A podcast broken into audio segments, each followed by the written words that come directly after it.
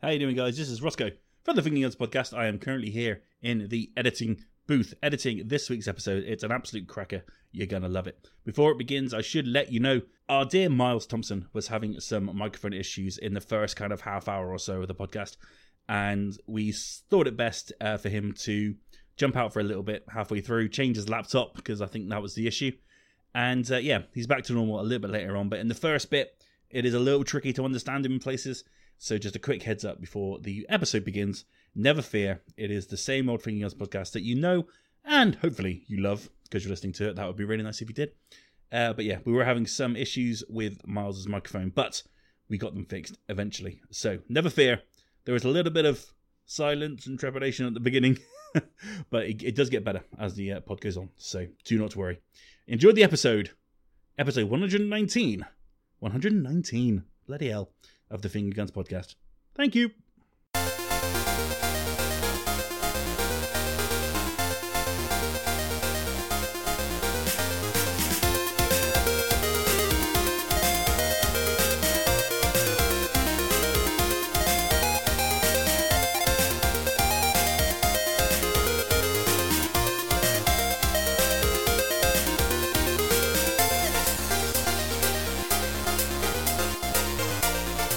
Hey, hey, it's time to make some crazy money. Are you ready? Here we go. Ladies and gentlemen, welcome to episode 119 of the Finger Guns podcast. My name is Rossko. How are you doing? I hope you like that intro. I don't know why I did it. It just came to me. Joining me this week is Kat. Hello. Hello. Hello. hello. How are you? I am. I'm all right. I'm pretty damn tired, but I'm all right pretty damn tired. What, what have you been up to? Well, I had to unexpectedly, um, well, not unexpectedly move out, but I had to unexpectedly move all of the heavy, large stuff in my house. Sure. Um, between two houses, uh, my mum's house, she's going to harbour some of the, the heavy stuff for now, and the house where I'm currently staying. And um, yeah, I didn't really expect that that soon. So uh, yeah, it's just been a been a week of muscles, a weekend of muscles. Nice. It's the gym when you can like, and. Yeah adulting, learn how to uninstall a washing machine. Wow, that is impressive. So, I know. So I really feel like yeah, an adult wow. now. Yeah. So that, that's some proper adulting you've been doing this thank, weekend. Thank you so much. So oh just watch out, guys, because you know I'm not kid anymore. You know. Yeah, you're going to be doing taxes and spreadsheets in no time. Well, exactly. So watch out, adult world, because I'm ready for you. yeah, says Cat Bandicoot. Yes. Yes. Miles Thompson. Hello there. Oh, your mic screwed up again. You see, you messed it up already. We haven't even started. I haven't even moved. I'm in exactly the same place. Is it oh, there he is. Yeah, it's back. You're all right. How you um, doing, buddy? I'm all, I'm all good, thank you. The football's back again, Ross. So yes, nice it is. Again. What a day it was yesterday. Loved it. It was. It was phenomenal. Goals flying in everywhere. It was great. Oh, actually, well, no, Saturday was even better. Oh yeah, sorry. Yeah, I meant Saturday. Yeah, but, yeah. Uh, City losing was a good time as well. It certainly was. It certainly was. I love the punditry on Sky Sports. So like, uh, I think Graham Souness was there. Was like, "Are Man City really going to win the league this year?" And it's like, "Well, yes, of course they are. It's only one game, guys. Relax. Say, one game in, you're writing off the team that are going to like canter to it. Yeah, yeah, it's fine. It's going to be all right. They're going to be okay. I'm sure they'll manage with their billions worth of squad. Indeed. Although they couldn't score fucking yesterday, could they? Jesus Christ, disaster. And rounding off the group, it is the reaction team. Toby Andersen. Hello. How you doing, buddy? I'm good, thanks. I am full of lasagna today. Nice. I've just had vegetable lasagna. Veggie lasagna, eh? Veggie lasagna. It was pretty wow. good. Pretty good. I once had a lasagna without cheese. Uh, that's not. That doesn't sound right. This had a lot of cheese. It was still. It wasn't vegan or anything. It was veggie. I see. So, unpopular opinion: Miles eats his lasagna without the white sauce, and I think that's cretinous. So, without the without the cheese, basically. Yeah, without the white sauce that goes all in between. I mean, like white the... sauce, yeah, that's that's the cheesy saucy that's, nice. That's goodness. the best bit. So sorry, the white sauce to... is absolutely disgusting. I hate it. to call you out there. What do you, do you have like? What do you have on a carbonara? Just uh... sp- just uh, just spaghetti. yeah, no, I just have the spaghetti on its own. I don't, I don't even bother cooking it. I just eat it raw. Disgusting. Just, I, am just lost for words. Completely there is nothing more words. that can be said.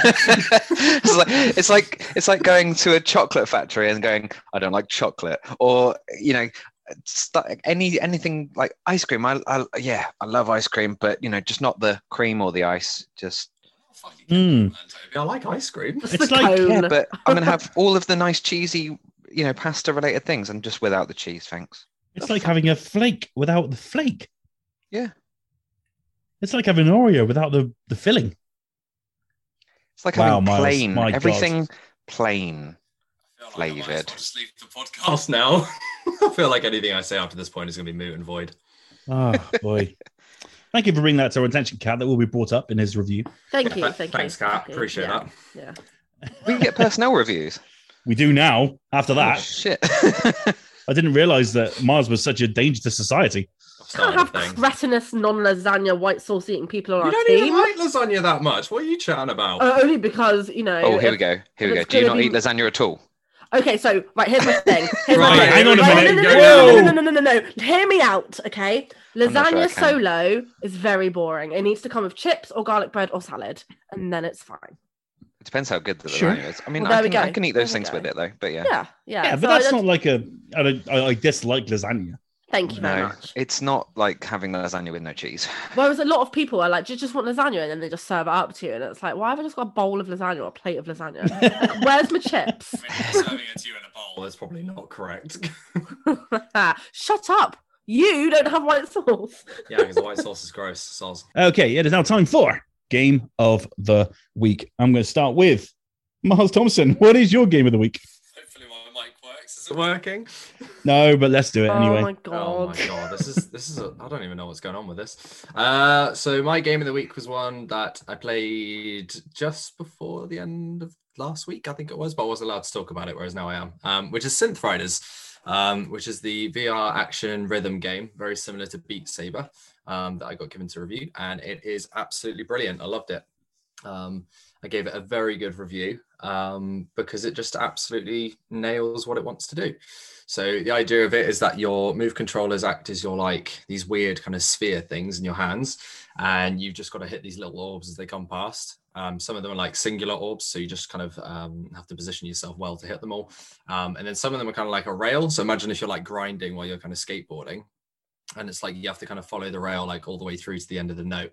Um, and it's just so satisfying. So the the orb placement or like the note placement with the songs is absolutely like spot on perfect. So if you've got like a really upbeat or like um, like a really high octane kind of song going on, um, the way you have to hit all the notes is like perfectly positioned, and it just makes you feel like a badass. Like you probably look like an absolute moron, like dancing around your living room like an idiot, but it just works so well, and it's got, I think. Um, with the DLC packs, I think it was 79 songs kind of at launch, which is quite a big amount compared to like other games in the genre that have released. Um, and I just had so much fun with it. And even though it didn't have a platinum, unfortunately, which I would have gone for if it did, um, but I think I'm just going to carry on playing it anyway because it was just such a good time. Um, and I played a hell of a lot of Beat Saber back in the day, and it's kind of given me that itch back. Um, so yeah, I just wanted to give a shout out to it because it's an excellent game, and if you have a VR and if you like Beat Saber or you want to try that type of game, give it a go because it's absolutely phenomenal. So yeah, that was mine. Awesome. Your mic is absolutely perfect. And uh, apart from the first two or three seconds, it's really weird. Cool. Yeah, Synth Riders. I have been looking at it. It does look a lot of fun. And your review was very entertaining. good, I'm glad. I uh, wanted to make sure it was a good one to reflect the quality of the game. Mm, yeah, it was great. Uh, Kat, what's your game of the week? Uh, so my game of the week is something I'm now allowed to talk about. Um, as of today, I think. Hooray! Yay! Um, and that is called Pile Up Box by Box. Um, so what it is is essentially um a one or like one to four kind of co-op game. So if you're into games like the Lego series or or you know um overcooked or moving out or anything like that. It's, it's just a similar take on that. Um the game itself is pretty short. You could probably beat the game in just a couple of hours. So it's really good for like if you have friends around and you, they're only going to be there for like one night you can just all pick up a controller you know have have a couple of soft drinks and a couple of you know packets of crisps and uh, just just head out. Just just kind of smash the game. And yeah you have this little kind of cardboard box and uh, you kind of have like open worlds. So there's four kind of levels, but they're kind of worlds. They're all kind of various different kind of locations. So you've got like a little jungle, you've got kind of a beach, you've got um, kind of a theatre as well, and you have to collect kind of up to 400 little box orb thingies, and also some little circles. But like some of them will be in like different heights so you'll have to like jump on top of each other and kind of create like box towers and there'll be like other boxes that you can use to do that with.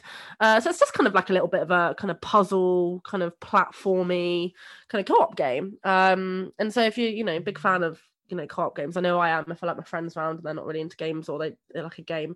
It's just something really fun to do and it's kind of like a short snapshot of that kind of working together.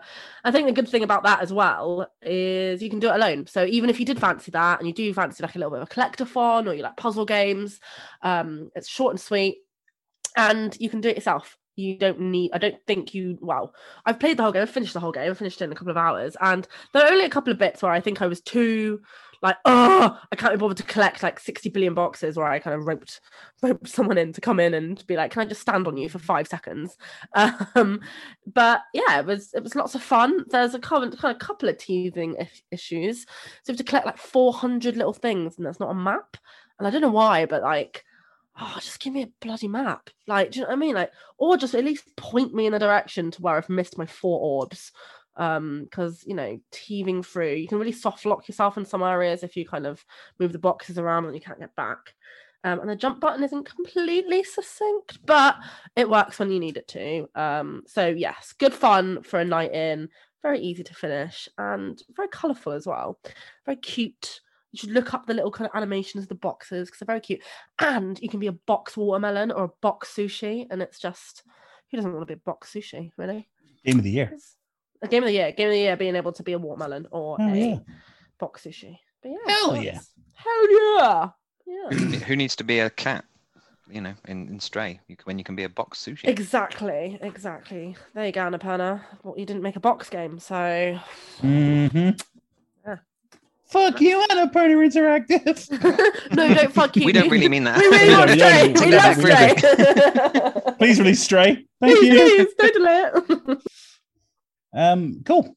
Well, Kat, your mic sounds amazing. What a microphone that is. yeah, best Thank you so much. Oh god, it's such a good mic microphone. award. Oh, thank you so Oh, much. I love it. Gosh, love it, love it. I'm just staring at it right now with like goo goo heart eyes. I was going to make a comment, but then I realised you wouldn't hear it anyway, so there's no point. Weirdly, you might, you actually you might didn't do came that in thing perfectly there. that time. I know. Of course, the one bloody time. Oh dear. Uh Dogs, what is your game of the week? I was considering singing it there, but no, I'm not going to bother. Oh, can you rap it? Mm, No. Oh, damn it. My game of the week is Hades. Oh, that game. Yeah, I've heard of that game. I think everyone's heard of it at this You point. spoiled it for me this week. I don't think that's a spoiler.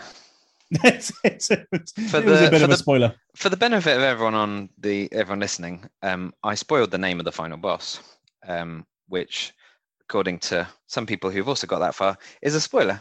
But I don't think it is a spoiler. And if you ever get there, maybe you'll agree with me. Um, if I ever get there. Wow. I don't mean you personally. I mean anyone. No, I, you no, I, no. I, I know what you're saying. it's not to you personally. Rob. Yeah, whatever. Go talk to me about Hades. What's so great about Hades? Uh, Hades is awesome. Um, so I know uh, Greg was waxing about this one last year uh, when it actually came out on Switch and PC, and we've all had to wait if we've got PS5s and Xboxes and Xbox Series till this year. But it's just come out this uh, last Friday. And um, it's basically a roguelite with a story. It's not the very first one, but it's the first of a handful um, of roguelites that really had a proper narrative to them um, which you can experience. Basically, you go on each run in the game, and then uh, when you get to the end of the run or you die, then you go back to the beginning. You're in a hub world, and that hub world is full of other characters and things you can have conversations about, and lots of Greek gods, basically, with their own little quests and their own issues and such with each other, and or with you, because you're the son of Hades, who's the you know the titular character of the story.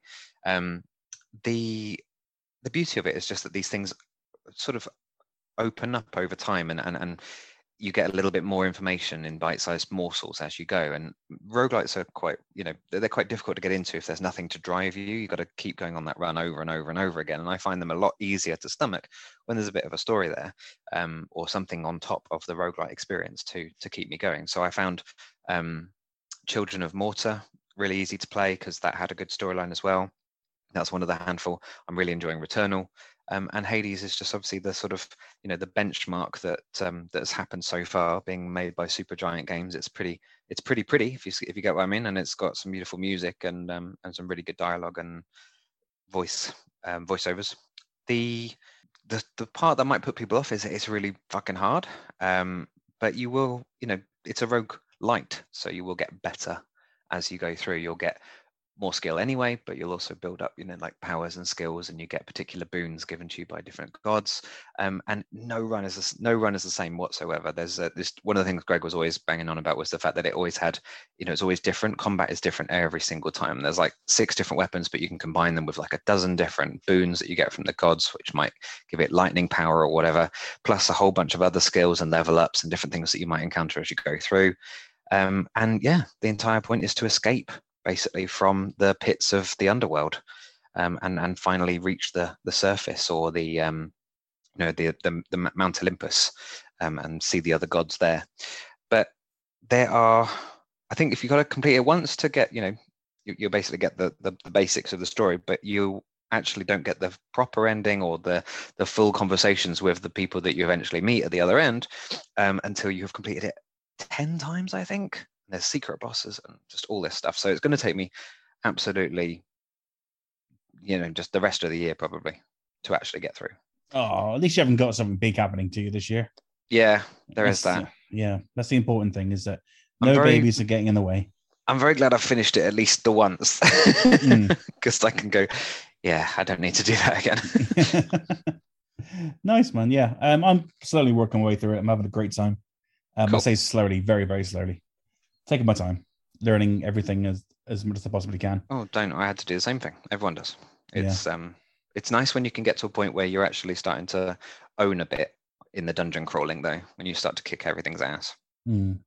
Yeah, yeah. I'm looking forward to getting to like the more challenging parts and playing it on Xbox One, and it runs beautifully. Loving it so far. Yeah, uh, if you uh, have Game Pass, you can download it right now. God, Game Pass is good, isn't it?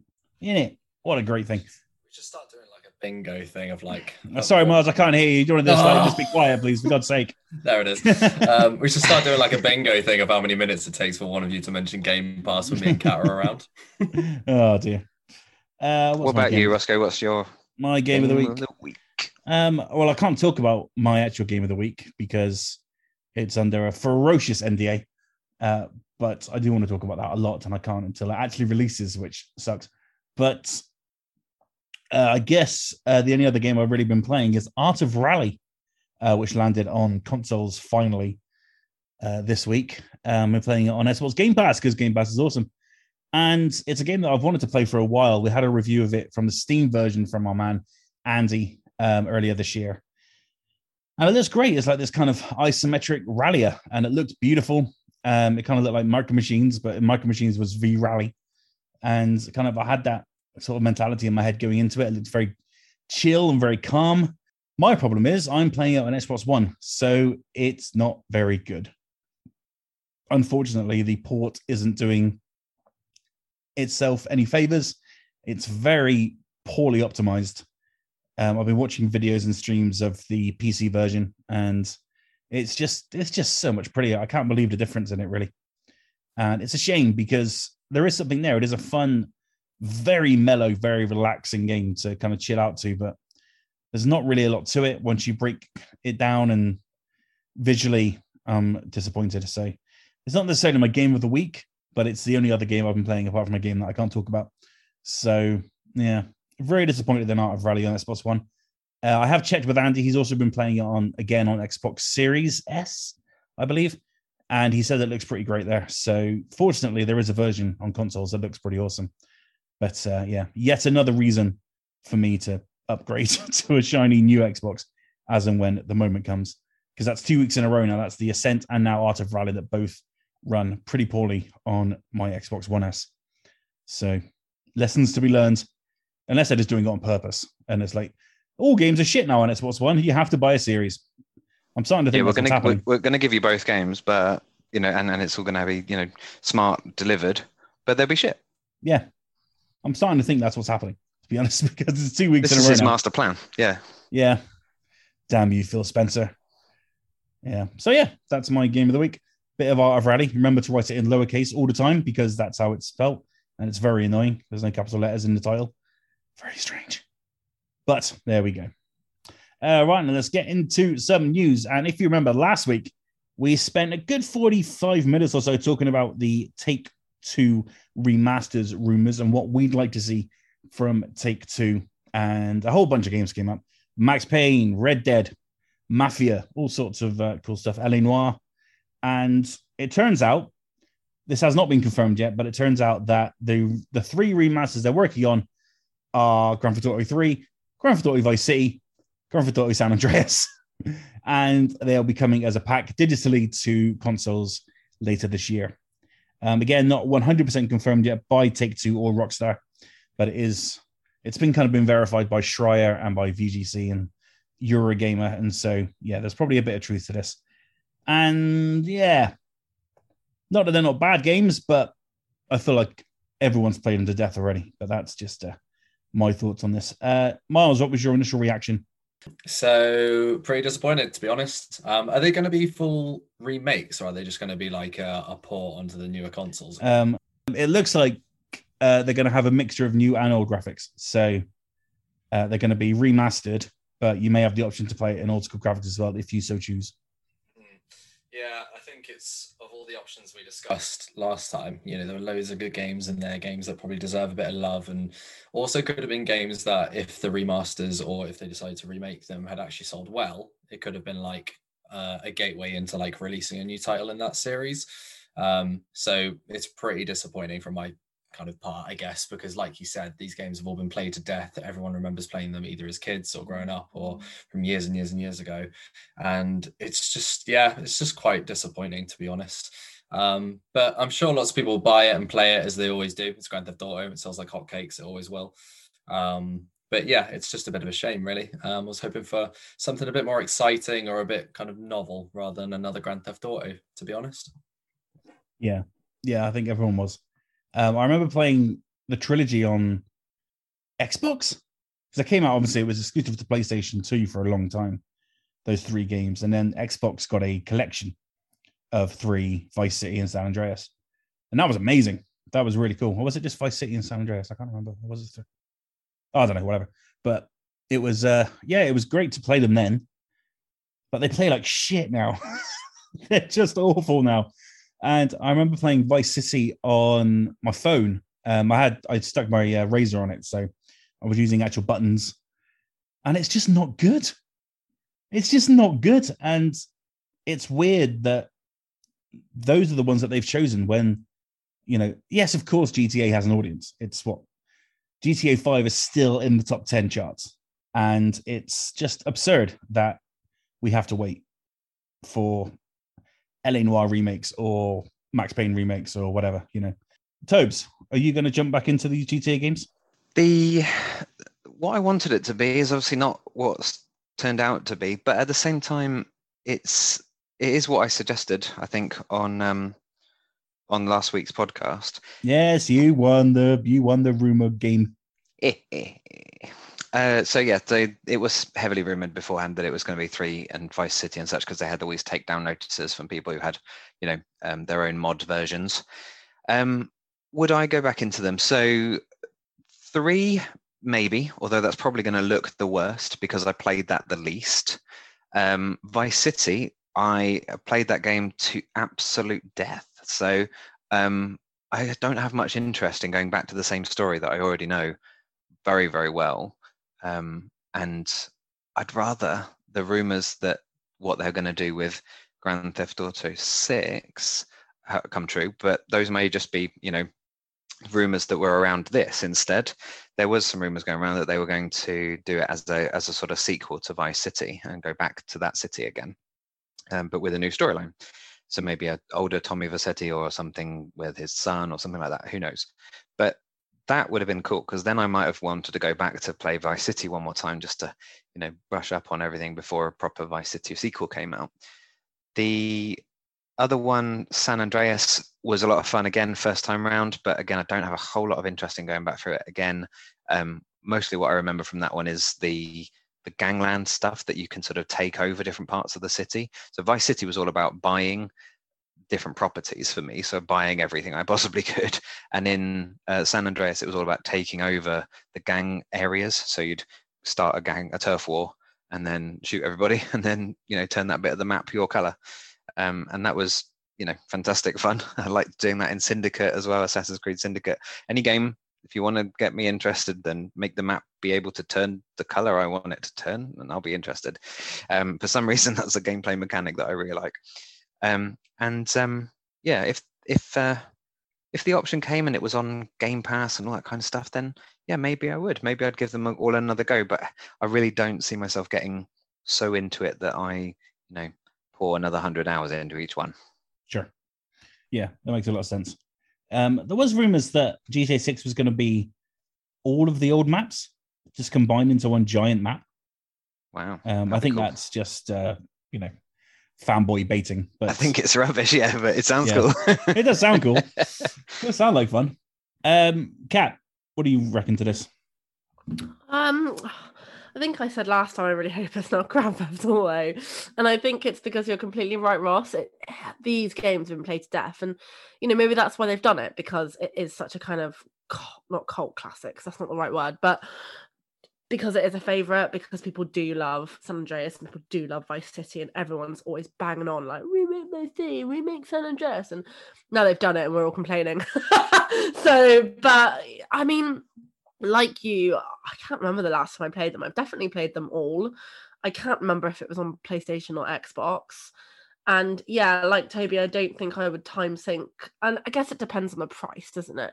If they're going to bundle all three games and then say they're like 70 quid, it's going to be a hard no for me because I'm just going to be, well, I played them, I've done it, you know. And they, you know, if they're going to, if they're going to look good, but they're still going to play like, you know, playing on a PS2, on a PS5, then you know that's not the one but it would be fun to jump back into it i guess. It would be fun to kind of have that kind of slight slow reminiscent of oh i remember this mission kind of. Um but it's not something i'm like super duper hyped about. If it was on offer if it was on the sale i might pick it up as a bit of a kind of like kind of what you call it? Like a like a in between game game where I just kind of because that's the thing with Grand Theft Auto you can kind of jump in and out of it can't you? Um I probably use it for that. Like you said I'm a bit disappointed it's not one of the other ones uh simply because you know people do play Grand Theft Auto to death. Five has been released about 60,000 times. Um and that's probably not an exaggeration. It's probably the one week I haven't exaggerated. um, uh, so yeah, so it kind of is what it is. Um, great. I'll, I'll, see how it looks. I'll watch the videos, and you know, if I fancy it, I'll, I'll buy it. But it's not a day one for me. Yeah, that's fair enough. I remember having like so much fun with them, but you know, I was yeah. like 13. So of course, I was. exactly, yeah, exactly. I remember you know. being like, "Oh, definitely shouldn't be playing this," but bang, bang, bang, woo, run you over, yeah. like. yeah. And I also heard that rumor about the maps as well, and it would be kind of a bit of a shame now if they did do that with six, um, mm. and then because then it would just take away. Do you know what I mean? People want that because they haven't played it for so long, but they're going to do remasters. Then there's no point in making that happen in six. I think. No, no, I lost my virginity to a prostitute in Grand Theft Auto. You know, so I did as well. Yeah. Probably. Oh, I just want to air five you right now. um, I mean, San Andreas is a wonderful game. I remember playing that to death. Um, like going to get a haircut. For some reason, that was really novel back in the yeah, day. Yeah, I loved that. That was like, I was like, oh my god, look what I can do! It's wow. amazing. I get a haircut. I can go into this burger shop and buy a burger. That's so cool. And like now, we're like, yeah, okay, show me something new, Rockstar. I mean, I think I mean, your Red Dead's uh, they, they are going to happen for sure. I think it will depend on the success of this trilogy, which you know is going to sell absolutely fucking shitloads anyway. But but yeah, it's uh it's it's uh it's a strange one, but we shall see. Again, not been confirmed, but looking like that's the way it's going to go. Uh, right then, let's jump into some rather uh rather tetchy news uh coming the way of torrentfreak.com. Court orders RomUniverse to destroy pirated Nintendo games and stay offline. A California federal court has ordered the operator of the now defunct pirate site RomUniverse to destroy all copyright infringing games within two weeks. The court initially denied the request for a permanent injunction, but changed its position after Nintendo warned about a potential comeback of the site. The $2.1 million summary judgment still stands. Now, obviously, at Finger Guns, we are against piracy in all its forms. Go out and buy your games if you want to play your goddamn games. But RomUniverse has a habit of doing good preservation, something that Nintendo are not very good at these days. Toby One Kenobi, uh, you brought this one to the pod's attention. Where do you stand on this? I I think what's important here is that yeah, you're absolutely right. We don't condone you know using ROMs and stealing games and all that kind of stuff. I certainly would never do this with any game that was readily available. If the game, however, is not available and is completely unable to be attained in the country you are in or the time frame that you are in because it came out so long ago. Um, this is an amazing way. ROMs are an amazing way of keeping hold of a an archive of um, you know all of the games that have gone by over the years and that haven't you know been deemed so successful that they get remastered and this and they get put onto this store channel whatever you know all this kind of stuff you know. There are a lot of games out there that came out for the NES and the SNES and the Amigas and the, you know everything that was retro and then anything before about 32 bit before that is is quite hard to get hold of unless you're unless it's been re-released or unless it's you know some kind of collection or something um you know all your arcade classics and such as well like the stuff that's on like a MAME emulator so I think it's really important that there is a way of preserving these things and if that means that a site like RomUniverse needs to, you know, come up every now and again and then get taken down and come up somewhere else. You know, every time they try and kill it off, three of them sprout up, you know, from the from the ashes like a phoenix. It's not it's not hard to keep moving it along. There's probably in in the time it took for Nintendo to file that injunction, someone else online downloaded every single thing off of that site on some great big torrent and is now making another website. Do you know what I mean? It's not something that Nintendo can actually get ahead of because we want to be able to have a way to do it. And I don't think it's something that I've ever done with a game that's newer than PlayStation 1 um, because it just it's rarely that it runs very well. It's rare that I can't find another way to get hold of it. But the long, the further we get along from those games, the more those are going to be considered retro. The harder it is to play. You know, your old Square Enix RPGs if they don't re-release them, and the more likely it is that these kind of things are the only way that you can play them. Um, and I don't think there should be anything where you know Nintendo is actually, or, or any of these um, you know publishers and and and um, storefront owners, etc., are willfully stopping you from playing a game that has been out, but they, they've got no other way of you playing it. So, yeah, it's pretty I don't know, pretty hypocritical as well. There's there's a lot of there's a lot to be said that without these types of sites and without ROMs in general, um, that we you wouldn't know what kind of games people still want to come back for remakes and and and such like that as well. When it comes to like uh, Square Enix recently made in Trials of Mana into a proper release that only came out in Japan, which means that anyone who was my age at the time, like 15 years old, was the only way we could play it was some kind of Japanese, you know, sort of version that you found on a ROM site that you couldn't understand anything for. There's a famous localization that went around. There are cases where these ROMs, the localizations that have been done, are then used by the actual publishers to re-release the games later on. I don't mean that's necessarily the case in Trials of Mana, by the way, I don't know for sure. But it has been done in other cases. So it's hypocritical to say, well, take down the ROM site if you're then, you know, at the same time, publishers use the localizations that only came about because of ROMs. Do you know what I mean? It's yeah. It, it's a strange sort of it's a strange universe, if you will, that that that has this as as being a problem. I want to know more about it in a way than than is available at the moment. So 2.1 million, you know, did he make enough from the advertising on the site to cover the 2.1 million, or is he in is he in trouble? The the you know the owner for that for that much money did he copy everything himself? Does he plan to start up a new site himself, or has he just got a mate who's doing it, or someone completely unaffiliated who will just start one up somewhere else? It's it's just an interesting it's an interesting story because mm. ROMs ROMs were one of the ways I got to play an enormous amount of old Japanese only games when I was much younger. and it's it's special. It's kind of you know that that's what got me into Square Enix in such a big way. I went back and I played one to six. They weren't readily available at the time unless you had um, you know a SNES and a NES, and I didn't. I had no way of playing those things. I had no money. I was only like 15 or 14 or something. Oh, poor Um, little Toby. No, sad. Um, so I and some of them are only Japanese only. So you know, it's that kind of thing that gets you really into this stuff. Um, and then, as we've described on this kind of podcast before, me and Greg got massively into importing. So you know, from that point on, you know, ROMs made me import stuff, which gave you money. You know, that gave the publishers money. So it, it's it, it's beneficial. I don't see why they're killing it off. This is the weird thing about it, right? In a wild way, is it Nintendo's fault? How so, Ross? Because over the last few years, we've had Switch fans demanding Virtual Console on the Switch. The Virtual Console was something that was on Mm, the on Wii and the Wii Yeah. U, and it was amazing. N64 games, NES games, NES games, GameCube games, you could just buy them. And people are sitting there with their money, waiting to buy these games again, but Nintendo won't release them. And so they've had to go to other means in order to play them.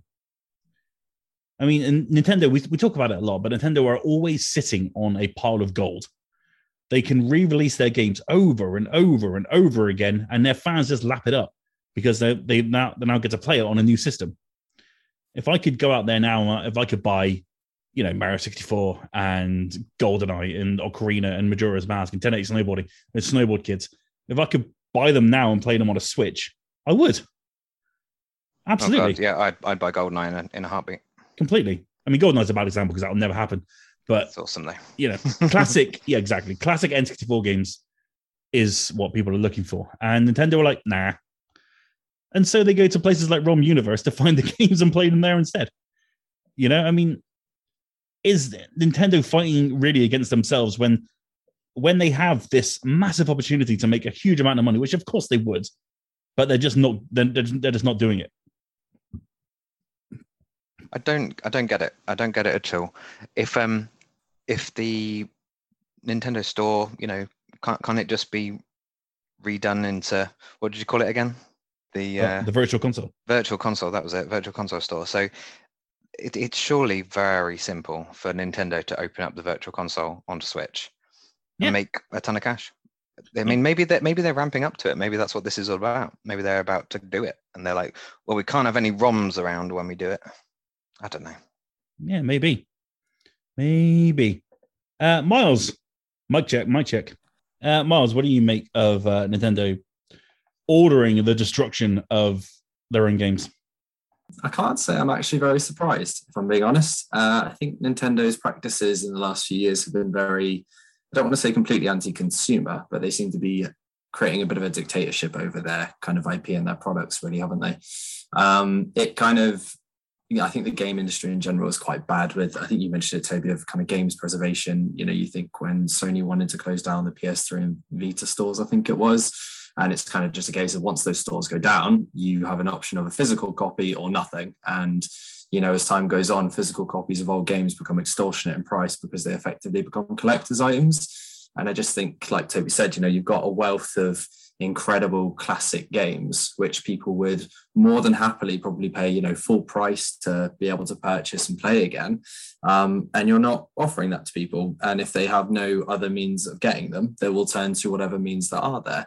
Um, and I think sometimes it's a way for people to protest. You know, you think of some of these kind of companies and the way they run things, or, you know, we recently did that bit on Activision as well. People want to turn to these kind of alternatives to access games without having to necessarily give money to those publishers or those companies. Um, but yeah, you guys were talking about GoldenEye, and, you know, I love the original N64 stuff. And, you know, if they're not going to give you any other way of playing a game, people are going to find a way to get them. Um, and like Toby said as well, just because you take one down, by the time the two years that it's taken for them to go through with this lawsuit and to finally win it, in that time, everybody's already kind of put up probably a dozen more sites to do exactly the same. You know, you're fighting a never ending war of something that you can't win. And a bit like you guys have said, it's kind of just cutting off your nose to spite your face, really. Um, but I think it's just a way for these companies um, to kind of release those kind of retro consoles, sell them for a really high price, and then kind of remarket all those old games to you, but almost make it as if it's a new product.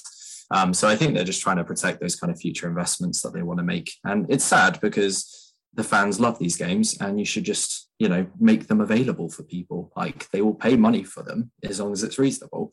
And it feels like they're just kind of squirreling them away so that they can release them when they want to, to get a bit of a price hike and get some more money in. Um, so yeah, I'm a bit cynical about it really. I think it's just a real shame and, you know, I think they should just do better with it, if I'm being honest. Yeah, I mean that's the thing. It's it's like I said, Nintendo they could they could drop all of these games on Switch tomorrow, and they could charge thirty pounds for Ocarina. It'll sell. It'll sell millions. Yeah. And they they just don't do it. I don't understand. I, I will never understand Nintendo's some of Nintendo's policies. They're just so bizarre. Yeah, it just so doesn't bizarre. make any sense. Like people would pay, you know, like you said, 30 quid. I reckon you could even charge, you know, 40 quid, 50 quid up for Ocarina of Time, and people would pay it. Like the yeah. people who love that game will pay it to have it again.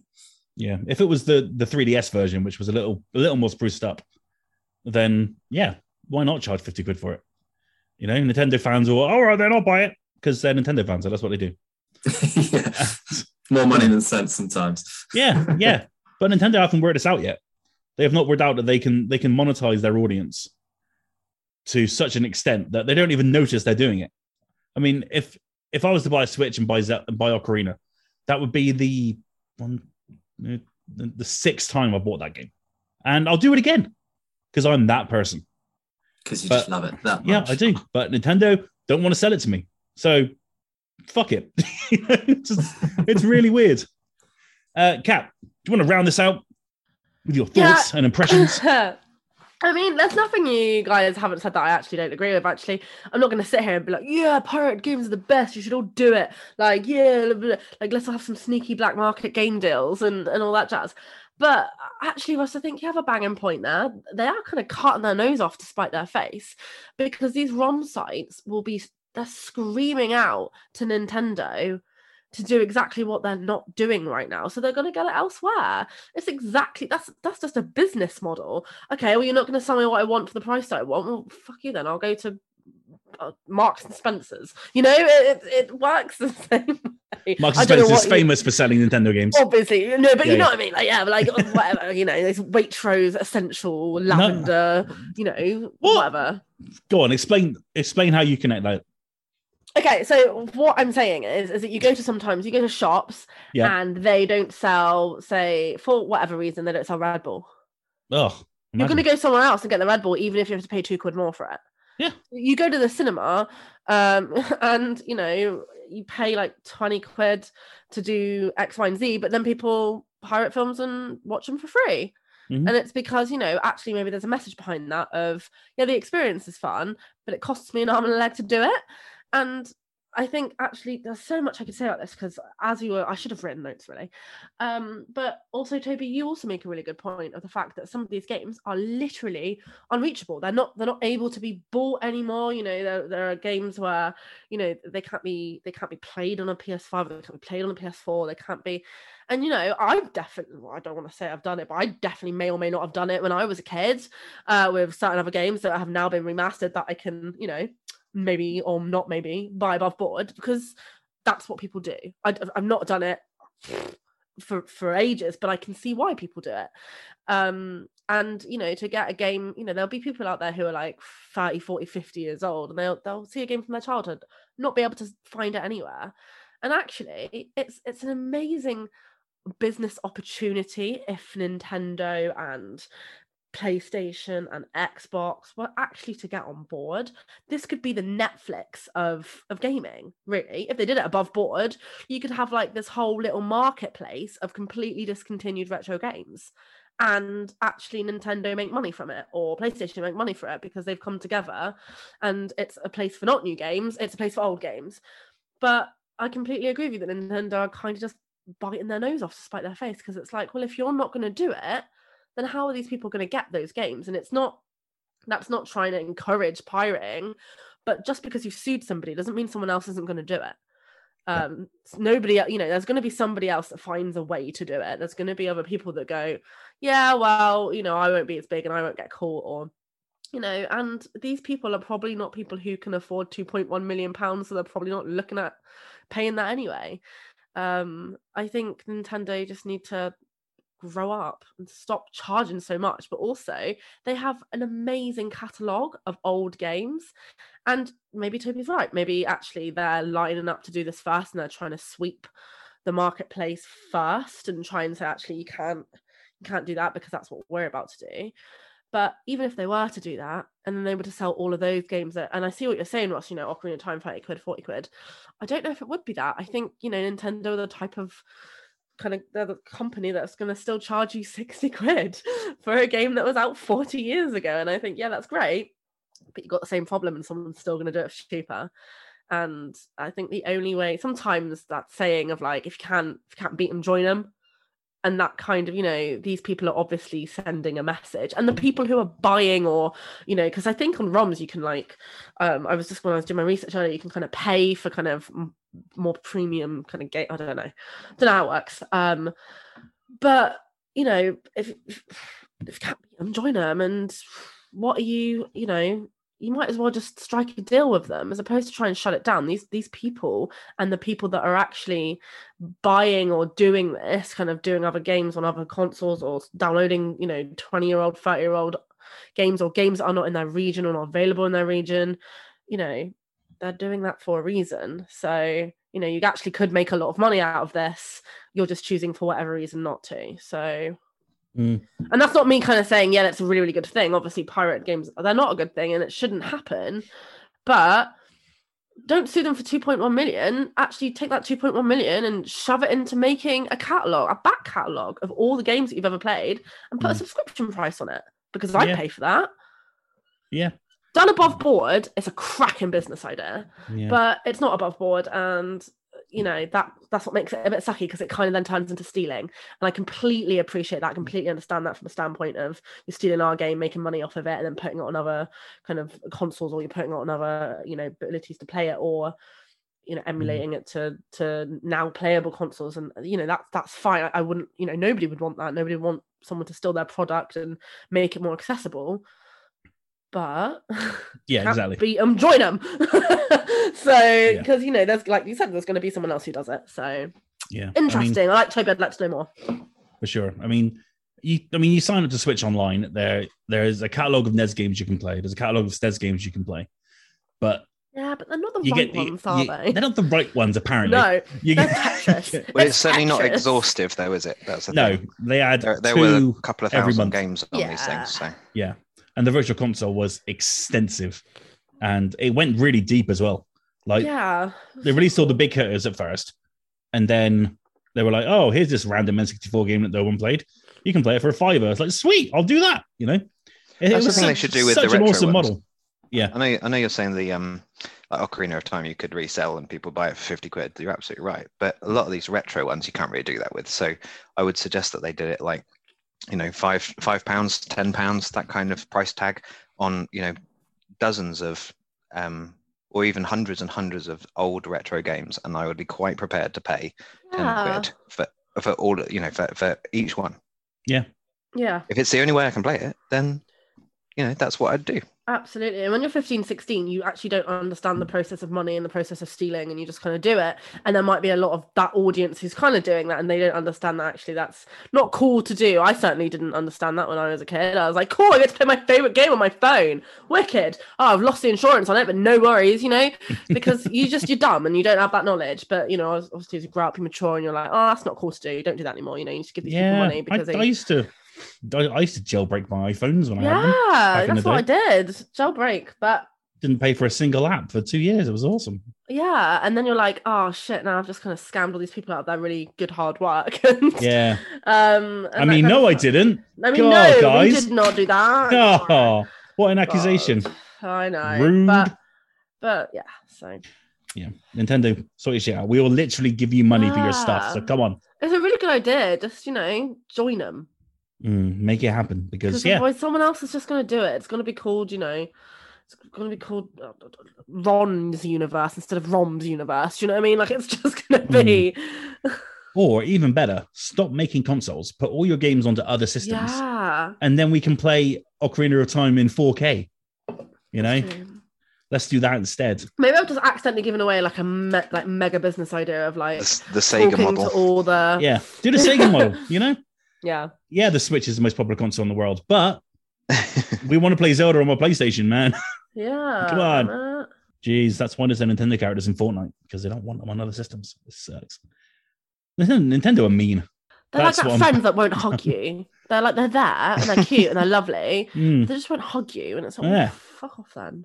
yeah, damn it, Nintendo, with your snuggly Yoshis. They're not real. You're not real, man. Damn it, Nintendo, give us a hug. Just want to hug for Nintendo. Right then, talking of PlayStations, something we all have in common here at Finger Guns is we all have PS5s, and that's quite a, uh, a rare thing for for us all to have the same console. And I wanted to get an idea of where everyone is with their PS5 at the moment. Um, we've all had them for various lengths of time, and it would be interesting to see what you think of the console overall, where you think the console is going, what you'd like to see uh, being added to uh, the system. We've got some impressions from Sean and from Paul as well, which I will share. Paul, remember that, remember Paul? Finger Guns Podcast. This is, do you remember that guy? Yeah, he's still around. He just doesn't pop with us anymore. It's very sad. But yeah, we're going to talk PS5 and our impressions of it so far and how we're feeling about it. Kat, I'm going to start with you first because you're the one I think got it most recently out of everyone, I believe. That'd be me. Um, how are you feeling? How are you? How are you enjoying your life with your PS5? So I read a, I read a, I think it was either Greg or Toby wrote um kind of kind of an article, kind of an op-ed, and about kind of why you're not missing out. And I still think about that quite a lot. Um, and Oh, it was me. it was at you, Toby. Yeah. So I, I read that and I, just before I got a PS5. And the only reason I got a PS5 was because I was so worried that I wouldn't have a PS5 before Horizon came out. Um, and the shortage has definitely been Oh. something that. oh, how wrong was I? I had plenty of time.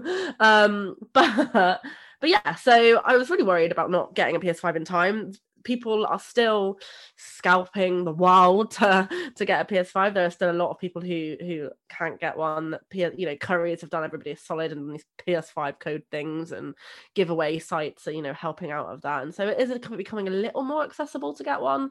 It's still a pain in the ass. I know people who set alarms in the middle of the night and um, you know waited and waited for the alarm to go off at 4 a.m. just so they could get on the site because it went live in a different region or whatever. So first off, I don't think anyone's really missing out. If you if you have a if you don't have a PS5 and you're like, oh, I'm missing out so much, you're not. And I would absolutely guide you to Toby's article on that because actually everything you say, Toby, is true. You're not really missing out. There's not really any all the games that you were looking forward to on PS5, mate. They've been delayed. You've got time. You've got loads of time. Um, I love having one. I'm really, you know, I, I do enjoy it. I do think there's a lot they could do to it. I, I don't love the kind of user interface. And so, I don't know if that's because I just don't like change. Uh, but I always sometimes go back to the PS4 and I'm like, oh, there we are, my good friend, my lovely old friend where I know where everything is. And Then I go back to the PS5 and I'm like, where the fuck is this again? Oh, Yeah. it's here. Like, it's just, eh, I don't know. I feel like they made it too different for the sake of it. And I feel like some stuff just doesn't make sense. Like, it doesn't make sense that there are like millions of millions of parties um, that you just never. Um, you never quit out of it's just always there. Um i don't like some of the kind of depersonalization of it all. Um you know and I, you know it looks like they're going to bring that in very soon and that's great. I just think it should have been there from the start because i think like well you just released a stripped back ps4 then. That's all you did really. Obviously you know that's that's on the surface that's very cosmetically when you kind of log on it's obviously got amazing hardware and, and all that jazz. But you know, you can't change the color. You don't have any themes. You can't really make it yours. Everybody's got the same console, and you know that's that just uh, just I like the sparkle. I like my own theme. I like you know it's cool when you get a dynamic theme for your favorite game and it plays music and it you know it changes all the icons and all the logos and stuff like that. That was really cool. Um, yeah, I, I think it's I don't know if it's just you know me getting used to the changes or just the fact that I don't like it. Um, we'll see. Another thing is I I I I know that you haven't kind of spoken about kind of their their comments yet, but they do mention very briefly about kind of a Game Pass element. I worry that I and I guess a concern for the future is the PlayStation are getting a bit arrogant. Um, of well, we don't have to really try that hard because everyone will buy it anyway, and that worries me in any kind of business model. Of and you know that you know RE point horizon no communication, RE point we're going to do our own E3 that's going to be exactly the same as E3, but it's not E3, but it definitely is E3. We're just going to do it at a different time of E3. Just, uh, just stop, stop. You are a games console. like you do the same as game consoles. You play games, you make games, and so I worry that that's going to be if that's going to be the future, and they're just going to kind of half-ass slash not care, then mm. you know that's not something I want to be a part of. Um, and you know, I got rid of my Xbox because I missed PlayStation so dearly. Um, and people might be like, well, why didn't you get, uh, why didn't you just keep your Xbox? And I'd be like, well, I was poor back then, so I had to swap it for my PS4. um, but I kind of regret it now. I do wish I still had my Xbox. I do wish that you know, I had Game Pass because RE Red for like um Left 4 Dead, we are going to pay sixty pounds to play it, and you and Toby are going to pay fuck all. So that's going to suck. But oh, also... um, Back 4 Blood. You mean? Oh yes, yeah, Back 4 Blood. My bad. Yeah. I said Left yeah, very easily yeah. confused. Yeah, well, c- considering that essentially yeah, they're the same fucking game. Yeah, they're the same fucking game. um, um, but yeah, so you know, I definitely think it has some good points. It's very smooth. You know, I like the fact that I have one. I feel very special. You know, oh, you got PS5. Oh yeah, I got PS5. I don't think that you know that shortage thing really sucks. I think it's a real shame. I think it feels like it feels like a little bit of an anticlimax for the release um, because you know it's what nearly nearly a year later, and people are still waking up at 4 a.m. to get them.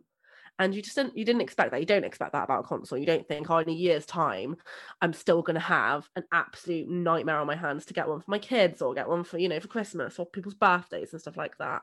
So I feel mm-hmm. very privileged to have one. I'm very lucky.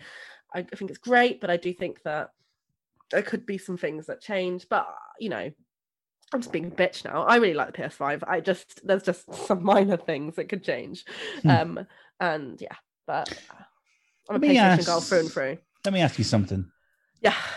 Do you use the game cards on the PS5? The what?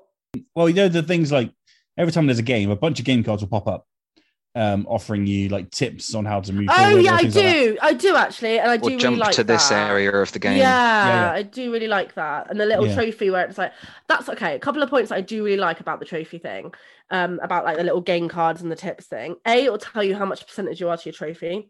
Xbox have been doing that for a while, but that's really cool. Um, I like how many. I like watching seeing how many hours people play for. I don't know why I'm super nosy about shit like that. Um, what do you mean you've spent 1,000 hours on Tomb Raider 1? Like, um, and the game cards are really cool. That was really helpful in Ratchet and Clank and little tips and, and stuff like that. So, yes. Mm, okay, what was your question? Uh, that was it. I was oh, curious yes. if you use them or not. Uh, because yeah, I, yeah. I haven't ever used, I don't touch them at all. I'm very old school. I just jump into the game instead of yeah. I don't actually. I only ever remember that they're there if I press pause. And then I'm yeah. like, oh, I'm like 60% on my way to that trophy. Or if there's a collectible, they're like, oh, tip inside. And I'm like, yeah, fuck it, why not? Yeah. Um, but I don't go looking for it. If I didn't, I forget probably 98% of the time that they're there. And I only really do it if I pause it or I go into the yeah. menu. Fair enough. So I guess that's like a user interface problem as well, though. They're not, you know, it's a really great feature that's kind of being a bit shadowed. Yeah, I think. Uh, well, I may have used it once during Ratchet because, well, them loading times doesn't matter, does it? You know I mean? exactly. Uh, yeah, might have been halfway through a, a, mission or something, and then I just pressed one of the cards and it took me straight to it. So that's cool. Ah, I didn't know it could take you places. I just yeah. gave you information. Okay, just, well. Yeah, if you're like, hey, you're happy through this mission, click this card and it'll take you straight back to the mission. All right. What? No, I haven't done that. That's cool. There but... you go. See? But still shadowed because it's just an awful yeah. strange place and not really talked about or not really shown and it was never really explained. Um, and also for god's sake playstation can you please put your trophies back to a list form? Thank you goodbye. It's coming it's coming. i know it is. In the beta. A year later. Yeah a year later. Like, that's the kind of stuff i mean there. Like this is like a what 400 pound console and then two months in the controller starts breaking. Go away. Like that's the kind of arrogant thing that like I'm just like, ugh, like this is a really good, expensive piece of kit. Like you could stop half-assing it. Yeah, I'm, I'm on my second controller. Exactly. And I only think I bought two controllers for my whole PS4 time. And that was what. And so I just think that kind of element to it, like, oh well, we'll just, you know, put them as sixty nine ninety nine and get people to buy four a year is an absolute joke. Yeah, Anyway. I've talked for way too long. That's my shit sandwich about the PS5. You're cool, but you have a lot of stuff wrong with you. Please don't get arrogant. Goodbye. Thank you very much. Good night. Out of 10, what would you give the PS5?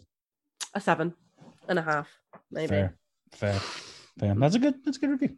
Hmm. Uh, right then, uh, Toby, your PS5 experience thus far. How's it going? Um, pretty good. The I think Kat raises a lot of good points. So the UI user interface is not exactly what it was built as, and it's not as usable as you kind of want it to be. But I think that's mainly because most of the games are not, you know, they're not utilizing it- all that much. It has to be a real sort of PS5 exclusive Sony owned studio game before it's used that much. So I have found it very, you know, it, it's been used and there's lots of people doing stuff with it on Ratchet, like you say, and on Returnal. Um, most of the games, I've not seen it used very much at all. I'm sure people used it on Little Big Planet because that was the one that, um, or, or Sackboy's Big Adventure rather, that um, that, that it was kind of advertised on. But do you see what I mean? It's kind of the Sony exclusives that it's usable on, and nothing else has really made use of it in any great way. The only other one that I've really had anything come up uh, was on Scarlet Nexus. Um, that had a really, a, a very well put together sort of progress tracker. Um, so every part of the game or every chapter of the game had a progress tracker on it, and it would tell you that there's another hour to go on this section, or there's another 20 minutes, or whatever it was. Um, they weren't always leading towards trophies, which is nice. A lot of them don't lead to trophies; they lead to just missions and things that you need to get done. And I just want it to be more usable. I just want it to jump more. So the more games come out, the more exclusives come out, the more I think I'll get into them. But I still think it's still early days for those kind of things to be, you know, as usable as they kind of want them to be. Um, I haven't used it yet to jump into a specific moment because I don't think I play a lot of games where you can just do random shit all the time. They're mostly, you know, linear uh, adventure-based games that I that I, you know, prefer to play most of the time. Um, so something like um, was it the Destruction All Stars thing, you know, you could jump in at any point, you could do any challenge. If you had something like Motorstorm or a racer or something, then there should be a lot of just jumping in at any moment and find something. It'd be cool. But that's not really the kind of game that I'm exposing myself to on a regular basis anyway. So um trophies are the wrong way around. I totally agree with that. Uh the, the there was a thing on the trophies where it was the the text, you know, like the the hidden text or like a hidden trophy. There was a time uh, for the first couple of months where you just couldn't even get it to show at all. You couldn't unhidden it. Um, and that was really, really frustrating. But that has actually been patched um, since. So I'm glad you can now read the hidden trophies. I don't give a shit if it's going to spoil something. I want to know what fucking trophies I'm meant to be going for. Um, and um, so in that respect, you know, sometimes these things are, are being worked on. Hopefully, the the new version that that we keep seeing sort of t- teased will have even more interesting stuff in it and and or, or bet, better and easier ways to find stuff. I need a guide on all the settings like how to find all of these different things because we were just talking earlier weren't we ross about a p- particular setting you've got that is showing you my progress on returnal. Yeah. and i don't know what this is. I've not got anyone else's progress on returnal so i've clearly got it turned off and you've got it turned on and i don't know what it is. Um so i'd like to have that i'd, I'd like to know what other people are doing on returnal there was a you know it would Yeah, be fun The, I think it's the game page and the fact that we've both played it.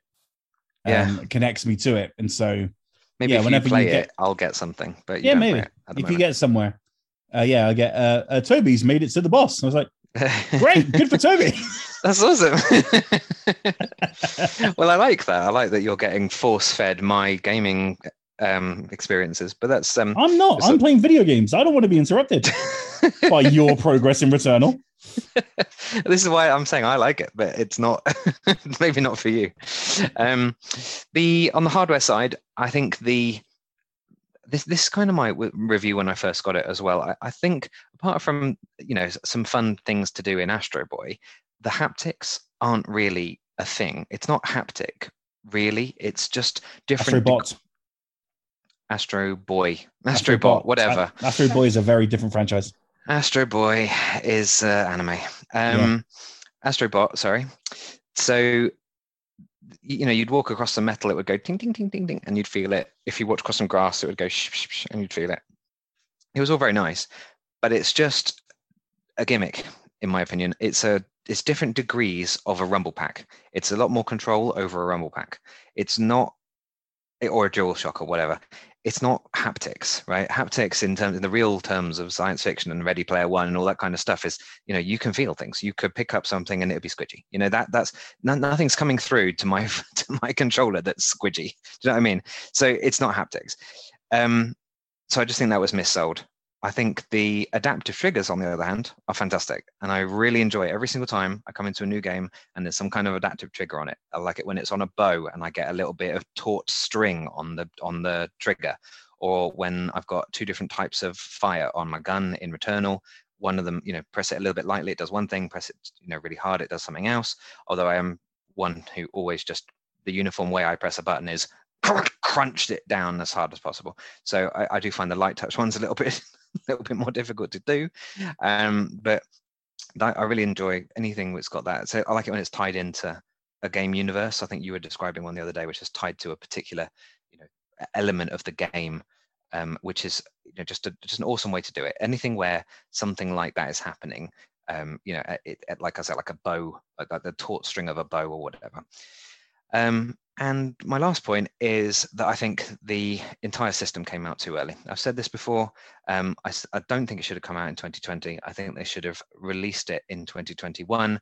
They probably wouldn't have forced Xbox to do the same thing. So Xbox probably would have come out in, in 2021 and they would have had a bunch more exclusives to launch with. We would have all gone, oh my God, there's more games than I can possibly deal with on this PS5, instead of going, oh my God, there's only one game I can buy on my PS5 you know that's really sad and it was a sad way for it to start i just think that yeah we were all clamoring for one because we're all mugs but we were all worrying that we wouldn't be able to get one when something good did come out we weren't buying something for something good immediately um, there were only a few people who were like you know i've really got to get one for this particular game but but still now the game that i bought it for is not out do you know what I mean? And, and that's that was Kena, um, you know, Bridge of Spirits and uh, Forbidden Forbidden West, same as um, same as Kat. So they're not out yet. what was the point? Why did it need to be released so much earlier? When, to be honest, all we got were sort of halfway house versions of Miles Morales and uh, and things like that. That were sort of half a game to tide you over while we actually make proper games. Ooh. But you can't deny it was fun going on the hunt for a console back in the day. The hunt for a PS5 was just hilarious and frustrating and awesome all at once. Yeah, it was so brilliant. much fun. We had a whole Slack channel dedicated, didn't we, to just or just every time someone sees something on Twitter, Toby, get on the thing now, get on Very, get on game, Go, go, go, go, go, go, go. And I would just drop everything. I'd be in the middle of a work call and I'd just drop it. I'd like, oh, sorry, you know, trustees, I've got to go and do this. Um, I- I- you know, just straight on Very. Eventually, yeah, you eventually got that fish, you know, you took down the the beast, and it was like a game in itself, isn't it? Yeah. Yeah. Oh, man. It was funny. And uh, yeah, you got one for Greg as well. I even got a second one, yeah. Yeah, yeah, I have yeah. actually bagged two now, um, but Greg's got the other one. Yeah. So it's a good shout. If you're still looking, very.co.uk. Yeah, Very has the best store system. If you've not heard this podcast before, uh, it doesn't do what Game and you know Argos and all the other ones that just shut down if there's too many people. Very's one just says, okay, first come first serve, and if you're quick enough, you're in, and Yeah. that's fine. It's very good. And I've managed to bag two through that site. Yeah. Yeah. And I unfollowed all the PS5 Twitter accounts Same. that day. It was beautiful. to be honest, the, the the the sort of stuff that Kat was describing that people are still trying to do that now, I'm like completely unaware of. For the last like five months, I've just Mm. not been listening to that Yeah. part of the news. Not my problem anymore. La la la la. I've got one. I don't care. Yeah, exactly. exactly. Exactly. Not my problem anymore. Uh, Miles, how's your uh, PS5 life? Yeah, I've been pretty content with my PS5 to be honest. I um kind of got it on a whim, to be honest. I kind of said to myself before it came out that I wasn't going to get it on day one. And then a friend messaged me the second they went live and was like, I've already bought one. And I was like, well, and I just went and did it. So I committed to it straight away and pre ordered it. So I was quite lucky in that. Um, I really enjoyed playing Demon Souls, and that game for me kind of showed what this console is capable of and will be capable of once there's enough kind of games coming out to kind of show that potential. Um, I think, like Toby said, it came out a year too soon. I think both consoles this gen could have quite easily pushed themselves back a year and actually would have been a lot better off for it. Like, like Toby said, there would have been more games to release at launch for it, which would have made it much more worth the investment. Um, but also, they would have been able to iron out a few of the technical hiccups that they had as well. So when I first got mine, one of the problems I had was I had that Wi-Fi connection issue where the PS5's um, Wi-Fi connector or whatever it is that that connects it to the Wi-Fi um, had a real issue. And whenever I was playing online games, specifically Dead by Daylight, it would completely lag out on me and become absolutely unplayable. And it was a nightmare. And the only way I managed to fix it every time was to disconnect it from my Wi-Fi and reconnect it. Um, and I had to do that, I think, for a few weeks before. I think it was just a, a hot fix or something that they did fix that. Um, and I had an issue of drift on my controller as well, which was really annoying. So if my controller was kind of like central, um, the analog stick would make it where my character would just start moving backwards or something like that. Um, and it was really annoying. So it would have given them a bit more time to iron out any of those issues that came up. Um, in terms of games, I do think, like I said, Demon Souls was absolutely spectacular for me. I absolutely loved it. Um, and I haven't really played too many of the other PS5 exclusives yet, whether it be Returnal, I want to get round to, and Ratchet and Clank. But this kind of brings me on to my other kind of problem I've had so far of Sony have priced obviously all a lot of kind of next gen or current gen games now being priced higher at 70 pounds or 70 dollars. Um, and i just i'm not really sure a lot of games that are releasing are worth that amount even despite their undoubted quality. I just think if it's a you know a 10 hour game 70 pounds is a lot to ask for that. And i just it's kind of put me off investing in in the game straight away. And instead i've just been playing through my back catalogue of ps4 games which will load a lot faster and run a lot smoother and are just much nicer to play. So the flip side is that i've gotten to play all the games i've wanted to from my backlog um, and in the best possible version that i can. So I think it's been nice in that sense, and you can see that the PS5 is a very good console, and it's going to be very powerful. And some of the things that they're going to be able to do with that are going to be great um, when the game's released to take advantage of them. Um, it's just not quite there yet. Um, I personally absolutely love the haptic feedback. Um, the only one I don't like it in is FIFA on a, I think it's FIFA 21. Um, the haptic feedback drives me mad because it just makes it harder to make to force your players to sprint, which I know is kind of the point, but it actually just annoys me in that one. So um, yeah, I'd happily get rid of it in that. Um, but you know, when we were playing Back 4 Blood, it was one of the first things I noticed was the kind of impact of the haptic feedback. And, you know, I'm picturing playing Horizon and when I was playing kind of Demon Souls as well, you know, the impact and the sound effects coming out of the controller were, were really, really good. And it really made it more immersive. And particularly in Demon Souls, which is a game all about immersion and kind of being in the moment, um, it really kind of invested me into it. So I'm a big fan of it on that side. Um, and yeah, I think the trophy list, I didn't like it at first. I kind of gotten used to it, but as soon as they bring in the vertical list, I'll be straight back onto that because it is much, much better. Um, the UI, I've also gotten accustomed to. I wouldn't necessarily say I love it, but I think the longer I've had it for and gotten used to it, the more I've actually come around to it. And I do like the the kind of home screen presentation. I do miss having themes and personalization. I think, like Kat mentioned, um, those are kind of features that I'm hoping and looking forward to them kind of bringing back in. Um, on the PS4, I've got dozens and dozens of different themes and dynamic themes and all sorts of stuff.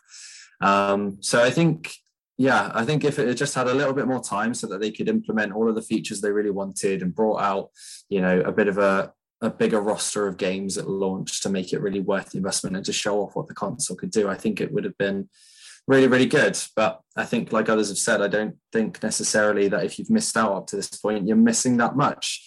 Um, with the exception of a couple of the PS5 exclusives, they're either just kind of additions to previous kind of series, or they're kind of a remake in Demon Souls, or they're just kind of upgrades on versions that you can access elsewhere, and the upgrades aren't massively significant. Um, but then I also remember that I bought Devil May Cry 5 again, and I got to play it, you know, I think it was 120 frames per second it went up to. And it had a mode where it would have hundreds and hundreds of enemies because now it could process it and you could have ray tracing on it as well. And it was absolutely gorgeous. It was buttery smooth and it was amazing. And it was just such a thrilling experience to be able to go back to a game I'd played before with proper upgrades that properly made use of what the PS5 can do. And it felt awesome. And I think if they can just do a little bit more of that in the next year, then I think we'll start to see the real value of these consoles. But yeah, it definitely needs a bit more work. But I think after this year, they'll finally get their, their act together with it. It's just a shame that they didn't take that time initially to actually release the console with all of these things already prepared. And we've just had to deal with the trickle of them coming through over time. But yeah, otherwise, I'd say I'm fairly content with it. I'm happy I purchased it. And like I said, I'm getting to play all my older games in the best way possible um, that they can be played. So yeah, I can't complain too too much. Not too too much. That's the important thing. Yeah, just a little bit, you know, minor ones. Yeah, yeah, yeah, yeah. Uh, yeah, I mean, I'm pretty much on board with everything what everyone said. Really, uh, it's not a perfect console by any means, but it does have those little, you know, there's little flourishes that do make it great. I love the PlayStation Plus collection, for example. I think that's a really nice addition. Um, there are plenty of games in there that I've never played, so it was nice to to jump in there and have a blast. Um, it doesn't look like it's going to be updated anytime soon, if ever. I think the PlayStation Plus collection is just that. It's just those games, and that's fine, I guess. But it was it would be nice to see them expanded a little more. I'm yeah, I'm having a great time with the system, and it does have its issues, it have its concerns. I don't like the UI; it really irritates me. It's pretty on my big TV, but it's it's just yeah, trying to find everything and to sort of immediately put your hand on something is really annoying. I don't like the games and media are separate. I'd rather decide for myself what I want on my kind of um, UI on the main screen. I'd like to choose that for myself rather than having to be told to go back and forth and back and forth and back and forth. I'd like to have as many games as I want on the front. That would be nice as well. But obviously, again, that isn't an option. And so, you know, they are little things, little incremental things. These things that will come in updates, you know, they're not going to throw out everything all at once because then there's something to add later. And so I think, you know, a lot of it might be purposeful, but we'll see. So yeah, I mean, it's it's fine. I love the controller. It feels beautiful in the hand. It's uh yeah, the haptic feedback is always fun, or not haptic feedback. Sorry, Toby, I don't mean to offend you in such a way. But uh, yeah, the triggers are great, and it's um they always add a little bit of fun when you play a game. You don't know that they've got haptic stuff in them, and then there's a reaction. It's like, oh, oh, they've got triggers there. That's cool. Um, Fortnite is great for it. Um, they mess around with the controller a whole lot in Fortnite, and that's a lot of fun. Um, the game I've been playing is doing it really well as well, but I can't talk about it. So there's you know there's these little bits that third parties are adding, but yeah, obviously not to the extent of what you know Ratchet was or Returnal or even uh, Astro's Playroom. So you know one step steps at a time. I'm no doubt that Kena is gonna had a little bit of fun with uh, with the bow. Obviously, Horizon's going to. So it's uh, you know slow and steady. Um, I love having access to everything that you know all my streaming services in 4K. I think that's a lovely thing. Um, PS4 kind of did that, but not with Amazon or with uh, BT Sport, I think. So you know that addition is really nice. So you know there's there's little things now that I enjoy. I enjoy being able to record in 4K, and that was something the PS4 couldn't do. So being able to record gameplay in 4K is quite nice. Uh, just need a place to put it now, a place to share it. Um, I love the new Share Factory. I think that's a it's a fantastic piece of software, probably the best video editing software I've, I've ever had, and it's free on a console. Um, if you do want to do video editing, it's well worth checking out. There's all the features on there that you would expect from a typical video editing software. It's just free, and it's on your console. It's great. So yeah, you know, having a good time with it. I still I'm still not sold on the way it looks. I've got a digital version, so it's a lot sleeker than the um, the full fat version. But yeah, I don't know. Something about it, still not feeling it.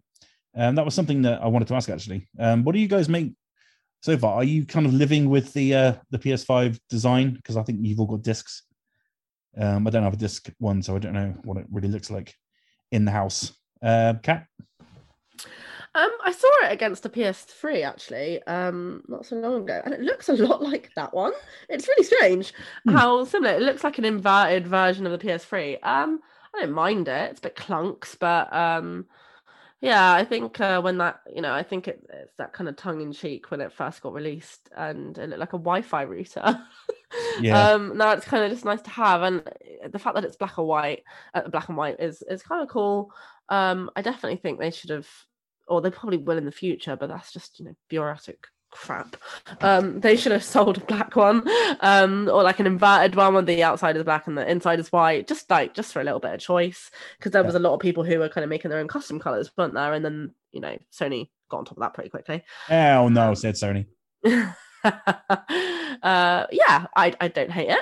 It's it's fine. Don't love it. I'm not like oh look how you know it's not a GameCube. You know, it's, it's a Wi-Fi the, router. it's not the sexiest console of all time. yeah, you very exactly. much. You, know, yeah, Doesn't- thank you. It doesn't have thank a fucking much. handle. Jesus yeah, Christ. exactly. yeah, it doesn't have a handle like a suitcase for a No, exactly. console. Yeah, so No. you know, yeah, That's what you're missing, Sony, you bastards. Fucking stupid handle. handle you can just take to your friend's house. Uh, Toby, when we when we watched the reveal of the PS5, you said that's a pretty sexy box. Are you feeling it now? It's in your it's in your house.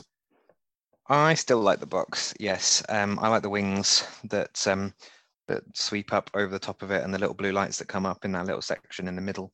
Um, I think they look very cute, and I quite like the aesthetic of blue and white and black. I think it's very nice. Um, at the moment, I'm worrying about having it sat vertical on the side when I'm about to bring a baby into this house. I was And- about to ask, are you going to elevate where your consoles are? I think this console now needs to find a new shelf that is as high as me. yes. Um, yeah, exactly, and um, with no wires trailing off of it. Uh, so yeah, there's going to need to be something new with it. I'm not not a big fan of it lying on its, uh, you know, lying horizontal. Um, and again, it would go, you know, like sort of under the TV, which is a perfect place for small grabby hands um, of a crawling baby. So there's there's needs to be something something for, for sure because i'm not having i had my ps1 pulled off of the side once and it fell out it bashed on the floor a disc came out broke in half and i was just heartbroken so Jesus. i know that That is the story just got worse and worse as it went on. it was tomb raider 2 No. S- I, I had the um the broken disc for ages just like this is the time when i had this disc That makes me so sad. Uh, That's I was just one gonna of say, my you can hear- all-time favorite games. You can hear Kat crying somewhere I in know, Taunton. but my heart, my And you can just imagine as well, you can imagine as well when it happened. I was in the middle of a level and um, I lost that save as well. I so a very pissed off. similar thing Oh, happened to me in God. Tomb Raider 3. It must be the disc. It must be a must be the disc quality. Tomb Raider But curse or something. oh man, that's sad. Which level? Anyway, It's important. Uh, I don't remember which level. Oh, Don't remember. oh. I remember going through it later. game? Yeah, Okay, I, I bought it again or rented it again later, and uh, I have finished Tomb Raider 2. Yes. Okay. Oh. Thank I God for think it's the first one I finished. okay, that's fine. That's fine. Yeah, Okay, yeah, but we- yeah, you raise your uh, raise your shiny PS5 up to. a I higher will level, raise it away from babies. A very good idea. Uh, Miles, what did you make of the look of the console? How are you finding it? How are you living with it? Yeah, I'm with Toby on this one. I really like the design of it. I think um, the meme of it initially, like Kat said when it came out, was pretty funny and probably quite on point as well. Um, I would like to be able to customize the plates though. Um, there was a, I think there was a company that was doing it, wasn't there? And then Sony kind of shut them down very, very quickly. Um, but I think if they can bring out some customizable plates that you can kind of mix and match and swap out and stuff, or do like limited or collector's editions for games and that kind of thing, um, it'd be really, really good. Um, but yeah, I like the design of it. I think it looks really sleek and quite modern, and it sits on my TV cabinet really nicely. Um, it's quite a chunky uh, beast, but I quite like it. I think it's just uh, a well designed thing, and yeah, I don't really have too much more to add of what's already been said. Um, but yeah, I think it looks nice. Nice. So yeah, those are our thoughts on the PS5. I shall add um, Sean and Paul's. This is Paul's. If you've uh, blissfully forgotten what he sounds like, um, I'm gonna get. I might give it a go. Actually, no, I'm not going to. Uh, Paul says he loves the PS5, especially liking the new OS as it's much easier to use and faster too. I disagree on that wholeheartedly, but okay. A little disappointed in the controller battery life. I was really hoping that they might have cured that issue after the PS4 controller battery nightmare. Uh, yep, I agree with that too. A Games Pass type edition would be nice, as would some actual proper PS5 games that can really show what the machine can do. Overall, though, very pleased. Ditch Stadia and Apple Arcade simply because the PS5 does it all. There you go. And Sean said, PS5 is great, no concerns. I kind of hope Sony brings out some kind of Games Pass for it. but it won't be disappointed if they don't. Never gained more than this in my life, even as a teen, and 90% of it is on PS5. So there we go. Glowing stuff from Paul and Sean. And we couldn't get one from Greg in time, but hopefully, maybe next week or so, we can get one. So yeah, um, I don't think a PS Game Pass is going to happen anytime soon. Sony make far too much money on their single player games, and so I think that may be it. But let's move on to our favorite things. And this week we've gone for our favorite game mechanic because we're big old nerds. This is where we just go, hey, this is our favorite thing that's ever been added to a game. And we'll talk about it uh, very briefly. Uh, Tobes, why don't you kick us off with your favorite ever game mechanic? Uh, so I'm going to go with um, leveling up. So I think this is probably one of the oldest game mechanics, um, right back to the first games where you could probably save uh, and have save points. You had uh, versions where you could get a bit stronger. The first RPGs, the first um, was probably the, the, the, you know the first Final Fantasy or something like that is where the first leveling up has ever happened. Um, but I think it's a mechanic that has stood the test of time and has um, been added to like every genre going with a little bit of RPGness just sprinkled in there with a flourish. Um, you know, you can level up your, your character, get stronger, you get a bit more of this, get a bit more of that, and you can do more damage as you go through. It's the you know the essential part of almost every RPG, which is my favorite genre of games. It's all the way through Dark Souls and all of the Soulsian stuff and Souls-like games. Uh, it's all over the roguelites recently. Um, it's just yeah, the, the the the perfect part of level you know of gaming is and seminal part of gaming is leveling up. You know, you're, you're getting better at life. You're getting better at the game you can say you leveled up at life. I think I like that phrase, but it, I know it's very gimmicky, but I kind of like it. Um, so yeah, if it's if we had to go for something really new, I would have chosen something else. But I was thinking all the all-time greatest, you know, game mechanics, leveling up. Hmm, interesting. Um, yeah, it is an old one, isn't it? Oldie but a goodie. One that sticks around. It's not going to go anywhere. No you can't really improve upon it, can you? It just does it. it just does what it does. I don't see how you can replace it either. I feel mm. like it's just going to be with us forever. Yeah. Some uh, just checking Twitter. Some breaking news. I thought I'd share with you guys right now. Um, the servers to Dead by Daylight are being shut down on October the 9th. This is the wrong audience for that, Ross. what?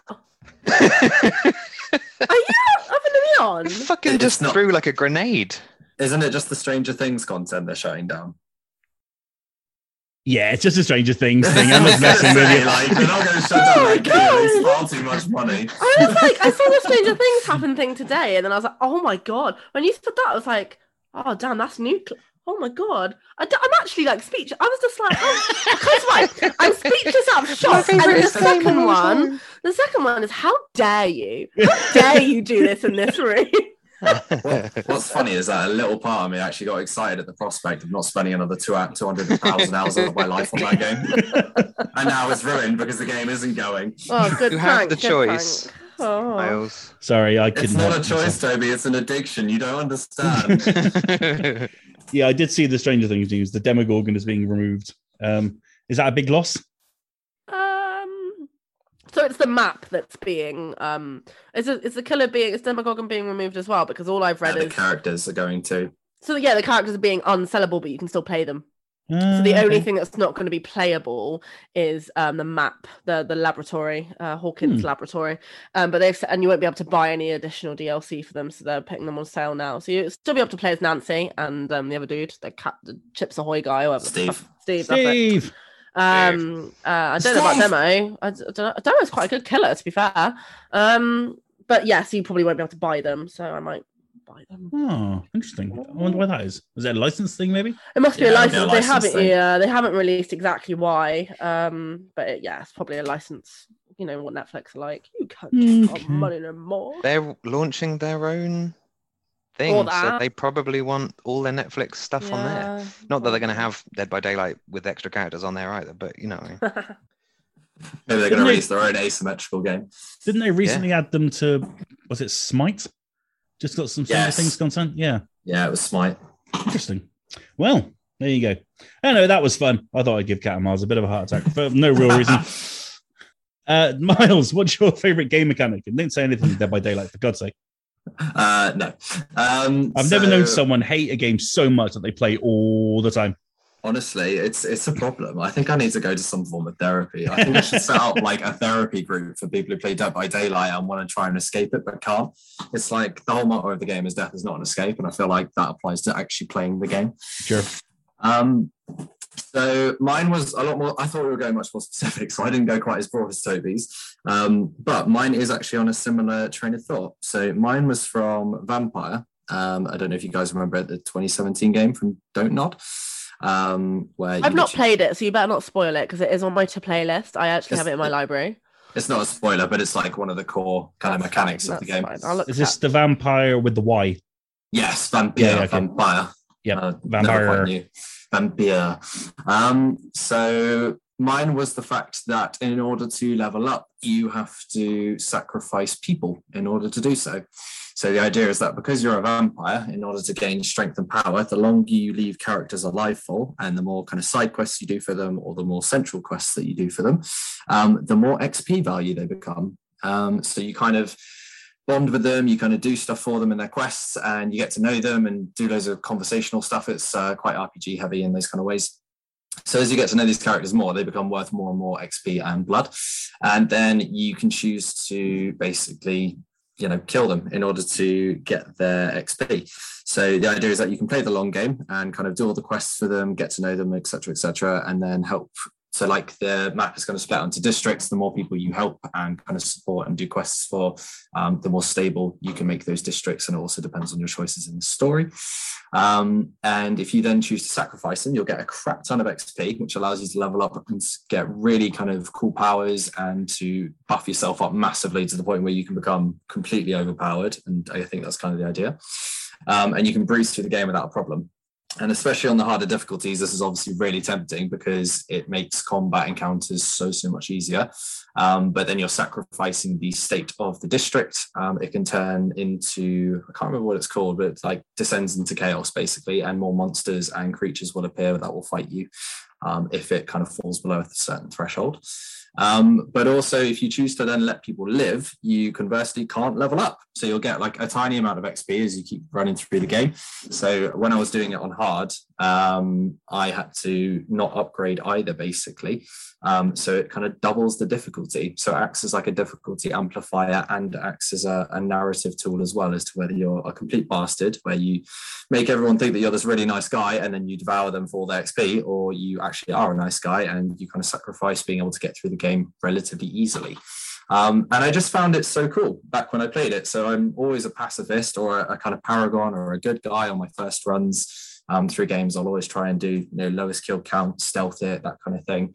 And the game kind of punishes you for doing that. You know, if you want to be a good guy, if you want to get the best ending, and you want to kind of work through the game well, you have to make the right decisions, but also choose to not um, consume anybody for XP. So it makes it a lot tougher. So it kind of challenges you to be the good guy, where a lot, whereas a lot of games tend to just reward you for doing it.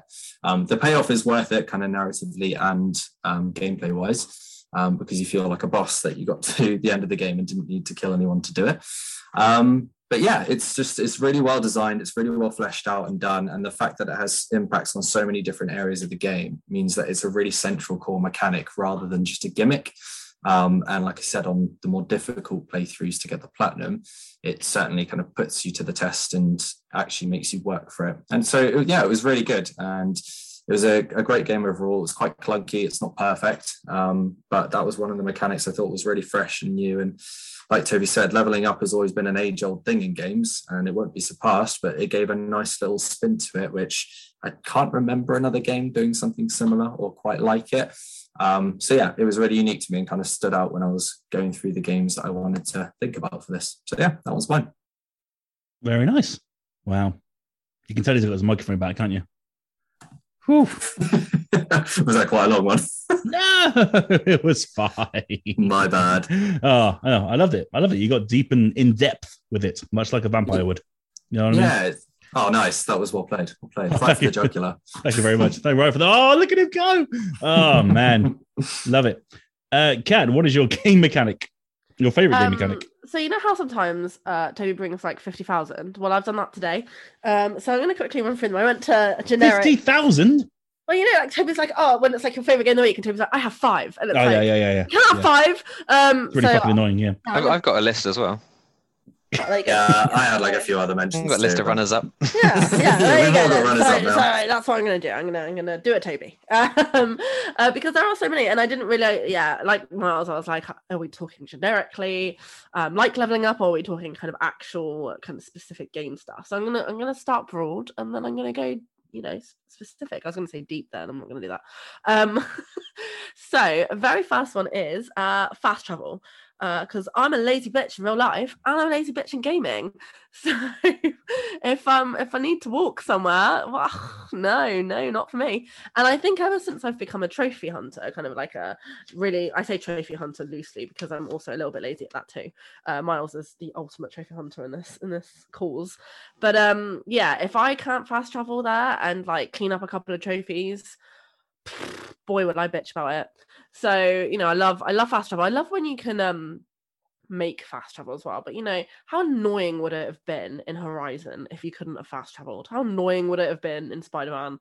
Well, actually, I lie, uh, and I'll get on Spider Man in a minute, but it probably wouldn't have been that annoying in Spider Man. But you know, I think of all the games where they're like, you know, you couldn't fast travel in open world, It's like, oh, it would just suck.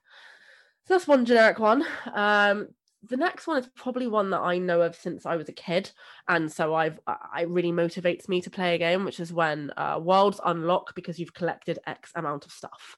Um, uh, Spyro being probably the, the main kind of uh, motivation for that for me, uh, but also found in a lot of other stuff. And I like it when it's not just all given to you on a plate or the map isn't completely visible to you. Um, it's really exciting. I love seeing how you know big a map grows and um yeah it, it's really exciting to have like six worlds and you've no idea what the worlds you know and those worlds contain like say i don't know five levels. It's really exciting to have to collect you know 25 orbs to open that world up. It really motivates you to actually play the game as opposed to just you know run around and get the ones that are really obvious to you. You actually have to kind of say okay i've actually got to try hard now for the you know the last four or the last three which is something i probably wouldn't do if it didn't motivate me to do that um so that's a more of a generic one. I really like stuff like that. I love the mystery. And it feels good. It feels like a little reward. It feels like kind of instant you know that kind of gratification that you get. Um and then i guess more specifically kind of going on to the kind of same air of miles that vampire game sounds well banging. Lots of people have told me about that. Um and i must play it. But my other one is spider-man's web I think the swinging web mechanic across the cities is amazing. Obviously, they've done it for quite a while now, but there was something about the PS4 version that was just like chef's kiss. So much fun. Um, so that was badass. I'm trying to go through quickly rather than ramble like I always do. Um, and then the last one that I could think of, which I guess is probably coming into a little bit more um, games, but is the kind of Life is Strange rewinding time mechanic. So for anybody who hasn't played Life is Strange, Toby, um, what you can do is Yeah, you- Toby. Spoiler alert. you it's not a spoiler it's not a spoiler what what you can do is um because you don't know why this happens either uh what you can do is you have a scene and you can make a choice and if you don't like that choice uh, because all your choices kind of have consequences in life is strange um and so if you don't like that choice you can rewind and have a look at the other choice. Now you can only do that so many times. You can only sometimes only do it up to a certain point as well. So it isn't kind of like unlimited. You can't just pick all your choices and then go back to the original choice and then be like, no, I want to do that one. It does give you insane choice paralysis, but it is really fun. Um, because to see kind of how it maps up. Obviously, as well, it can stuff you because sometimes you can only get back to a certain point. You're like, oh damn, I really need to go back before this bit. But um, yeah, it kind of makes you kind of really think about your choice. Uh, but then also it doesn't completely punish you for it. Sometimes it might, but um, I just thought that was really clever. I think that's really clever in a game. If you would never to play it and you didn't like the sound of that, then I can understand why. Because you'd be like, well, I'll just do that on every choice then and pick the, the best part of the game and and play the game and win the game that way.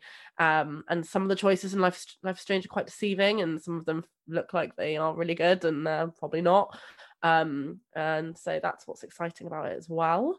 Um, so yeah, those are my those are my kind of broader slash more specific game mechanics that I love. Wow. What about you, Ross? Wow. Wow. Going back to um oh, very quickly, going back to fast travel. Have you ever played a game where you've gone top to bottom on a map without using fast travel? Yes. Yeah. Which game?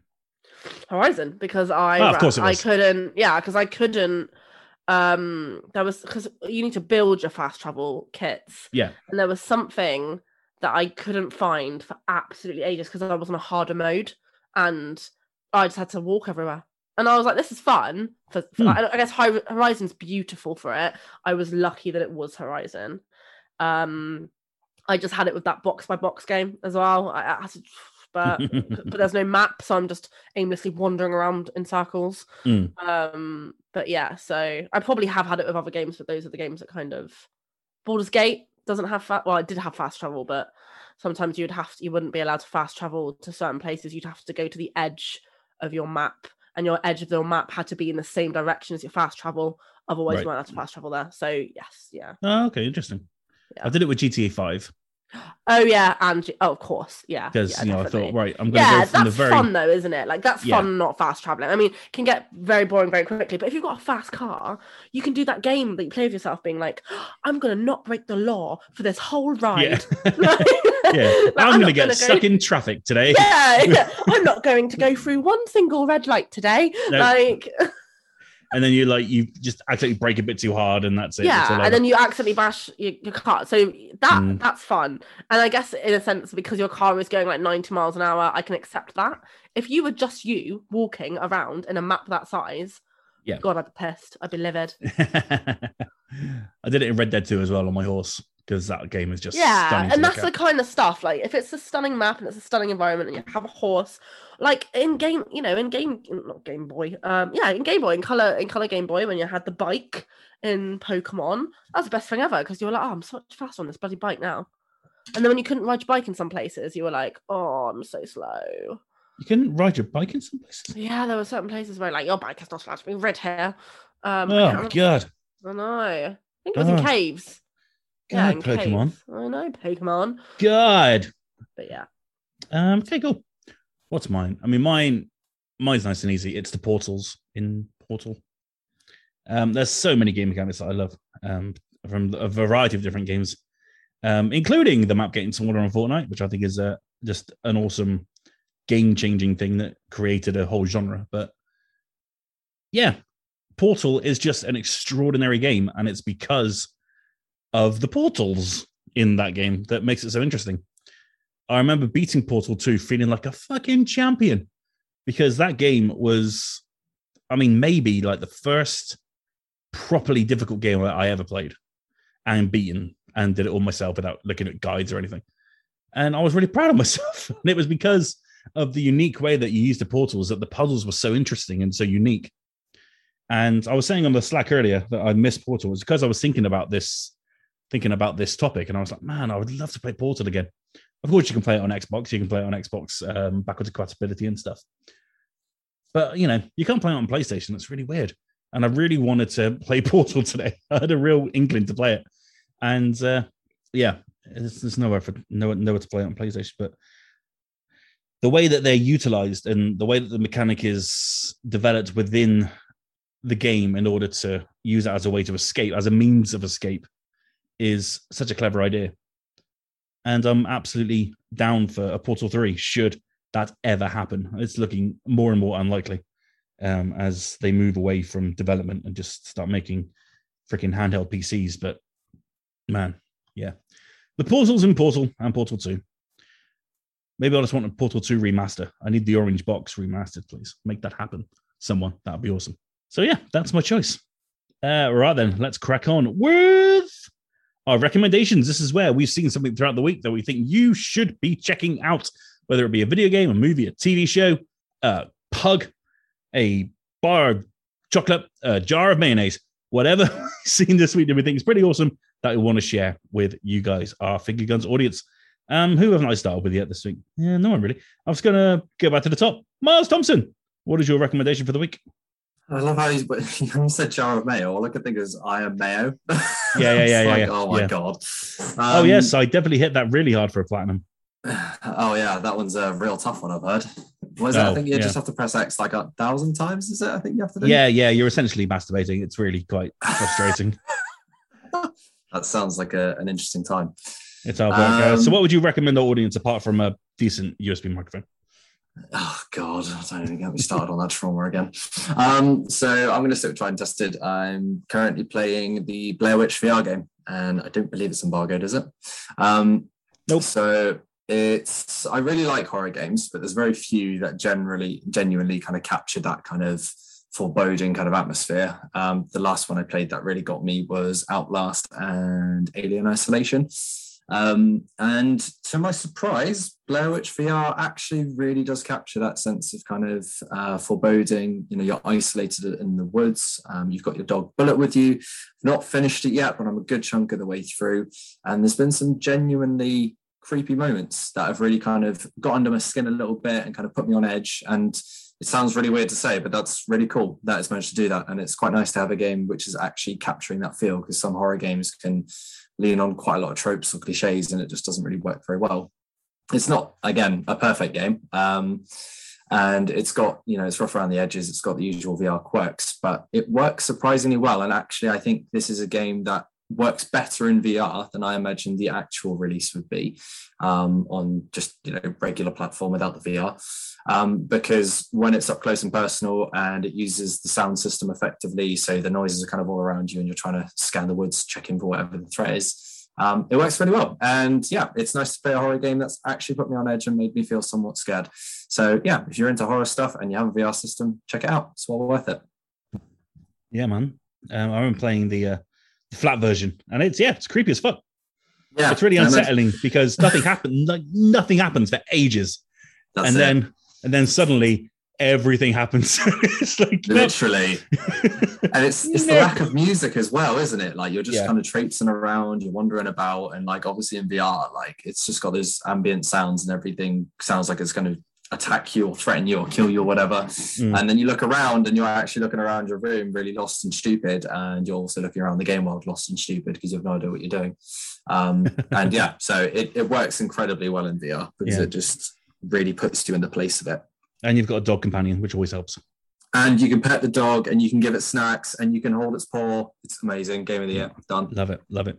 And I'm glad we've got you back into your VR. Honestly, I think I've played it more in the last like four weeks than I have probably since I got it like two years ago. Basically, whenever a VR code comes in now, it's like Miles. Guess what? I don't bother going on the Slack until I see VR and then I'm like, ah, my time has come. yeah, yeah. He's, he loves it. You have VR codes. You know, he didn't tell us for ages that he had a VR, and now he's getting all the codes. I kind of forgot about it if I'm being honest. Like I don't think I played it for like a year, and now I'm playing it all the time. Now it's great. I'm actually getting my money's worth for it, and a lot of the games I've had for it have actually been decent. So it's been quite enjoyable. And uh, you want to share with the world uh, your magnificent VR achievement? Oh God, do we have? Yep. Oh, I was the first ever achiever of the platinum trophy for Little Witch Academia VR broom racing. Can we get a round of applause, please? Thinking Unscrew. Woo! Amazing stuff. Well best done. part, the best part is that it took me nine or ten hours in total in order to get the platinum, and I finished the game completely after two hours. So I spent seven hours grinding to get the platinum, Wow, you actually went out of your way to get the platinum. significantly out of my way. That's God. Quite that's incredible. This is the thing about Miles, though. When I say he's a trophy hunter, he will finish the trophy game in like an hour, and then he will grind for like thirty. And he could say the game was absolute garbage, but he'll just do it. A game Yeah. could need like seven playthroughs, and he'll be like, "Sure, okay, no problem, bud." And he You know, does the- it. You know the original Dishonored game. Um, you had Yes. to do like I think it was you had to do like three playthroughs normally to get like good ending, bad ending, and to get like a no kill run and then like an all kills run or something like that. I actually screwed up one of the runs, like my fourth one, which meant that I couldn't complete one of the side quests at the end, and so I had to do like a fifth run of it. So I genuinely played five runs of Dishonored for no other reason than to get the stupid platinum. Like I genuinely have a Proud of you, man. Proud of you. Proud of you. Proud of you. Well done. The first person on earth to get the platinum.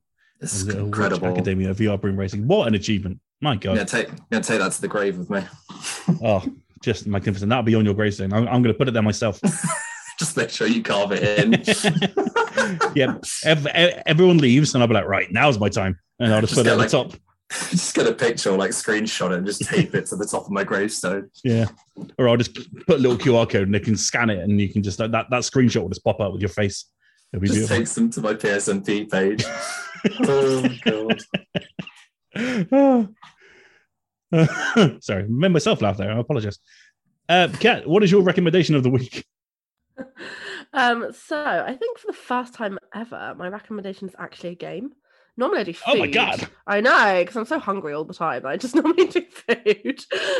um, so my recommendation is a game called Button City, and it's a very cute game that got embargoed for a really long time. It's the cutest game ever. It is so cute. You could be little fox and you can play as little fox and you go around with little fox friends. It's just so cute. Um, so it's a very short game. Um, and I think in this kind of run of the last month or two, I've played all these games where they don't have enemies and they don't have danger, and I need to fuck some shit up now because I'm I'm so chill in Game Land that um yeah I'm pretty much backward. I'm pretty much lying down. Well, I thought you were like, I thought you were ready for Back 4 Blood last weekend. Oh my god, I was so ready. I was so ready to shoot some zombies in the face. I was like, right, where are you? Um, because every game that I've played is fun. It's definitely not a complaint. It's actually very, very relaxing. And Button City is exactly that. It kind of has it's very got it's very charming. It's very kind of 90s graphics. It's kind of like geometrical, kind of low poly, just colorfulness and um the story is kind of it's not a spoiler it's a story about an arcade and this kind of little fox called fennel moves to um moves to this city and um and he meets some pals at an arcade and he has to join a team to kind of get this kind of certain arcade um trophy. And uh, he joins the team and makes some friends but along the way um you know stuff happens and you have to kind of explore the town and explore people's um kind of houses and shops and things like that. Um it is a game where i did slag off the fast travel element because your character is so slow but the music is a bop. So um it doesn't matter too much you know it's a little bit slow and it's a little bit back and forth but there is a small fast travel element to it where like all the all the locations are stacked um but you, you- you're a slow slow little poke you are. Um but yeah it was really fun. It's a very small game and there's kind of like some mini games that you can play and actually the mini game in it is very very addictive. Um if they had an app for the mini game that they have in button city oh, i would i'd buy it. I actually would spend dollar dollar on it because it's really addictive. A dollar. yeah, dollar dollar. Yeah, two dollars. um, but yeah, so I would recommend Button City. I think um, yeah, uh, my reviews on fingerguns.net. Um, yeah. Cool. Sweet. That's two video games we've recommended. What What is I this know. podcast? What is this like a gaming podcast or something? I don't Uh, know. Toby, can you please recommend something other than a video game, please? My God, this, this is gross. Okay. Um, the best ice cream. No, no. Um, the trailer that I'm recommending is a game called Faith of Deshant or Danschant, um, D A N S, and then chant like a, a ritual or something. Uh, colon semicolon hereafter. I don't know why it's got the extra bit. I think it's a sequel to something that never got released in the West. Um, but what it is is a sort of wuxia drama as a game. So um, a wuxia drama is like um, Chinese melodramatic, over the top drama series things where people run up into the trees and do a lot of crouching tiger, hidden dragon sort of stuff. Um, this looks like a game that is basically that. It's uh, sort of Sekiro looking, Dark Soulsy a bit, um, or maybe Devil May Cry a bit, um, but with all this wuxia drama stuff in it, where literally the main guy is uh, fighting some demons, running after his daughter in this trailer who's got kidnapped by some demons. Um, but he just runs like completely vertically up these bamboo trees. Um, and um, and then you know jumps from top of each bamboo to the next bamboo, and I'm just like, oh, I want to play this game right now.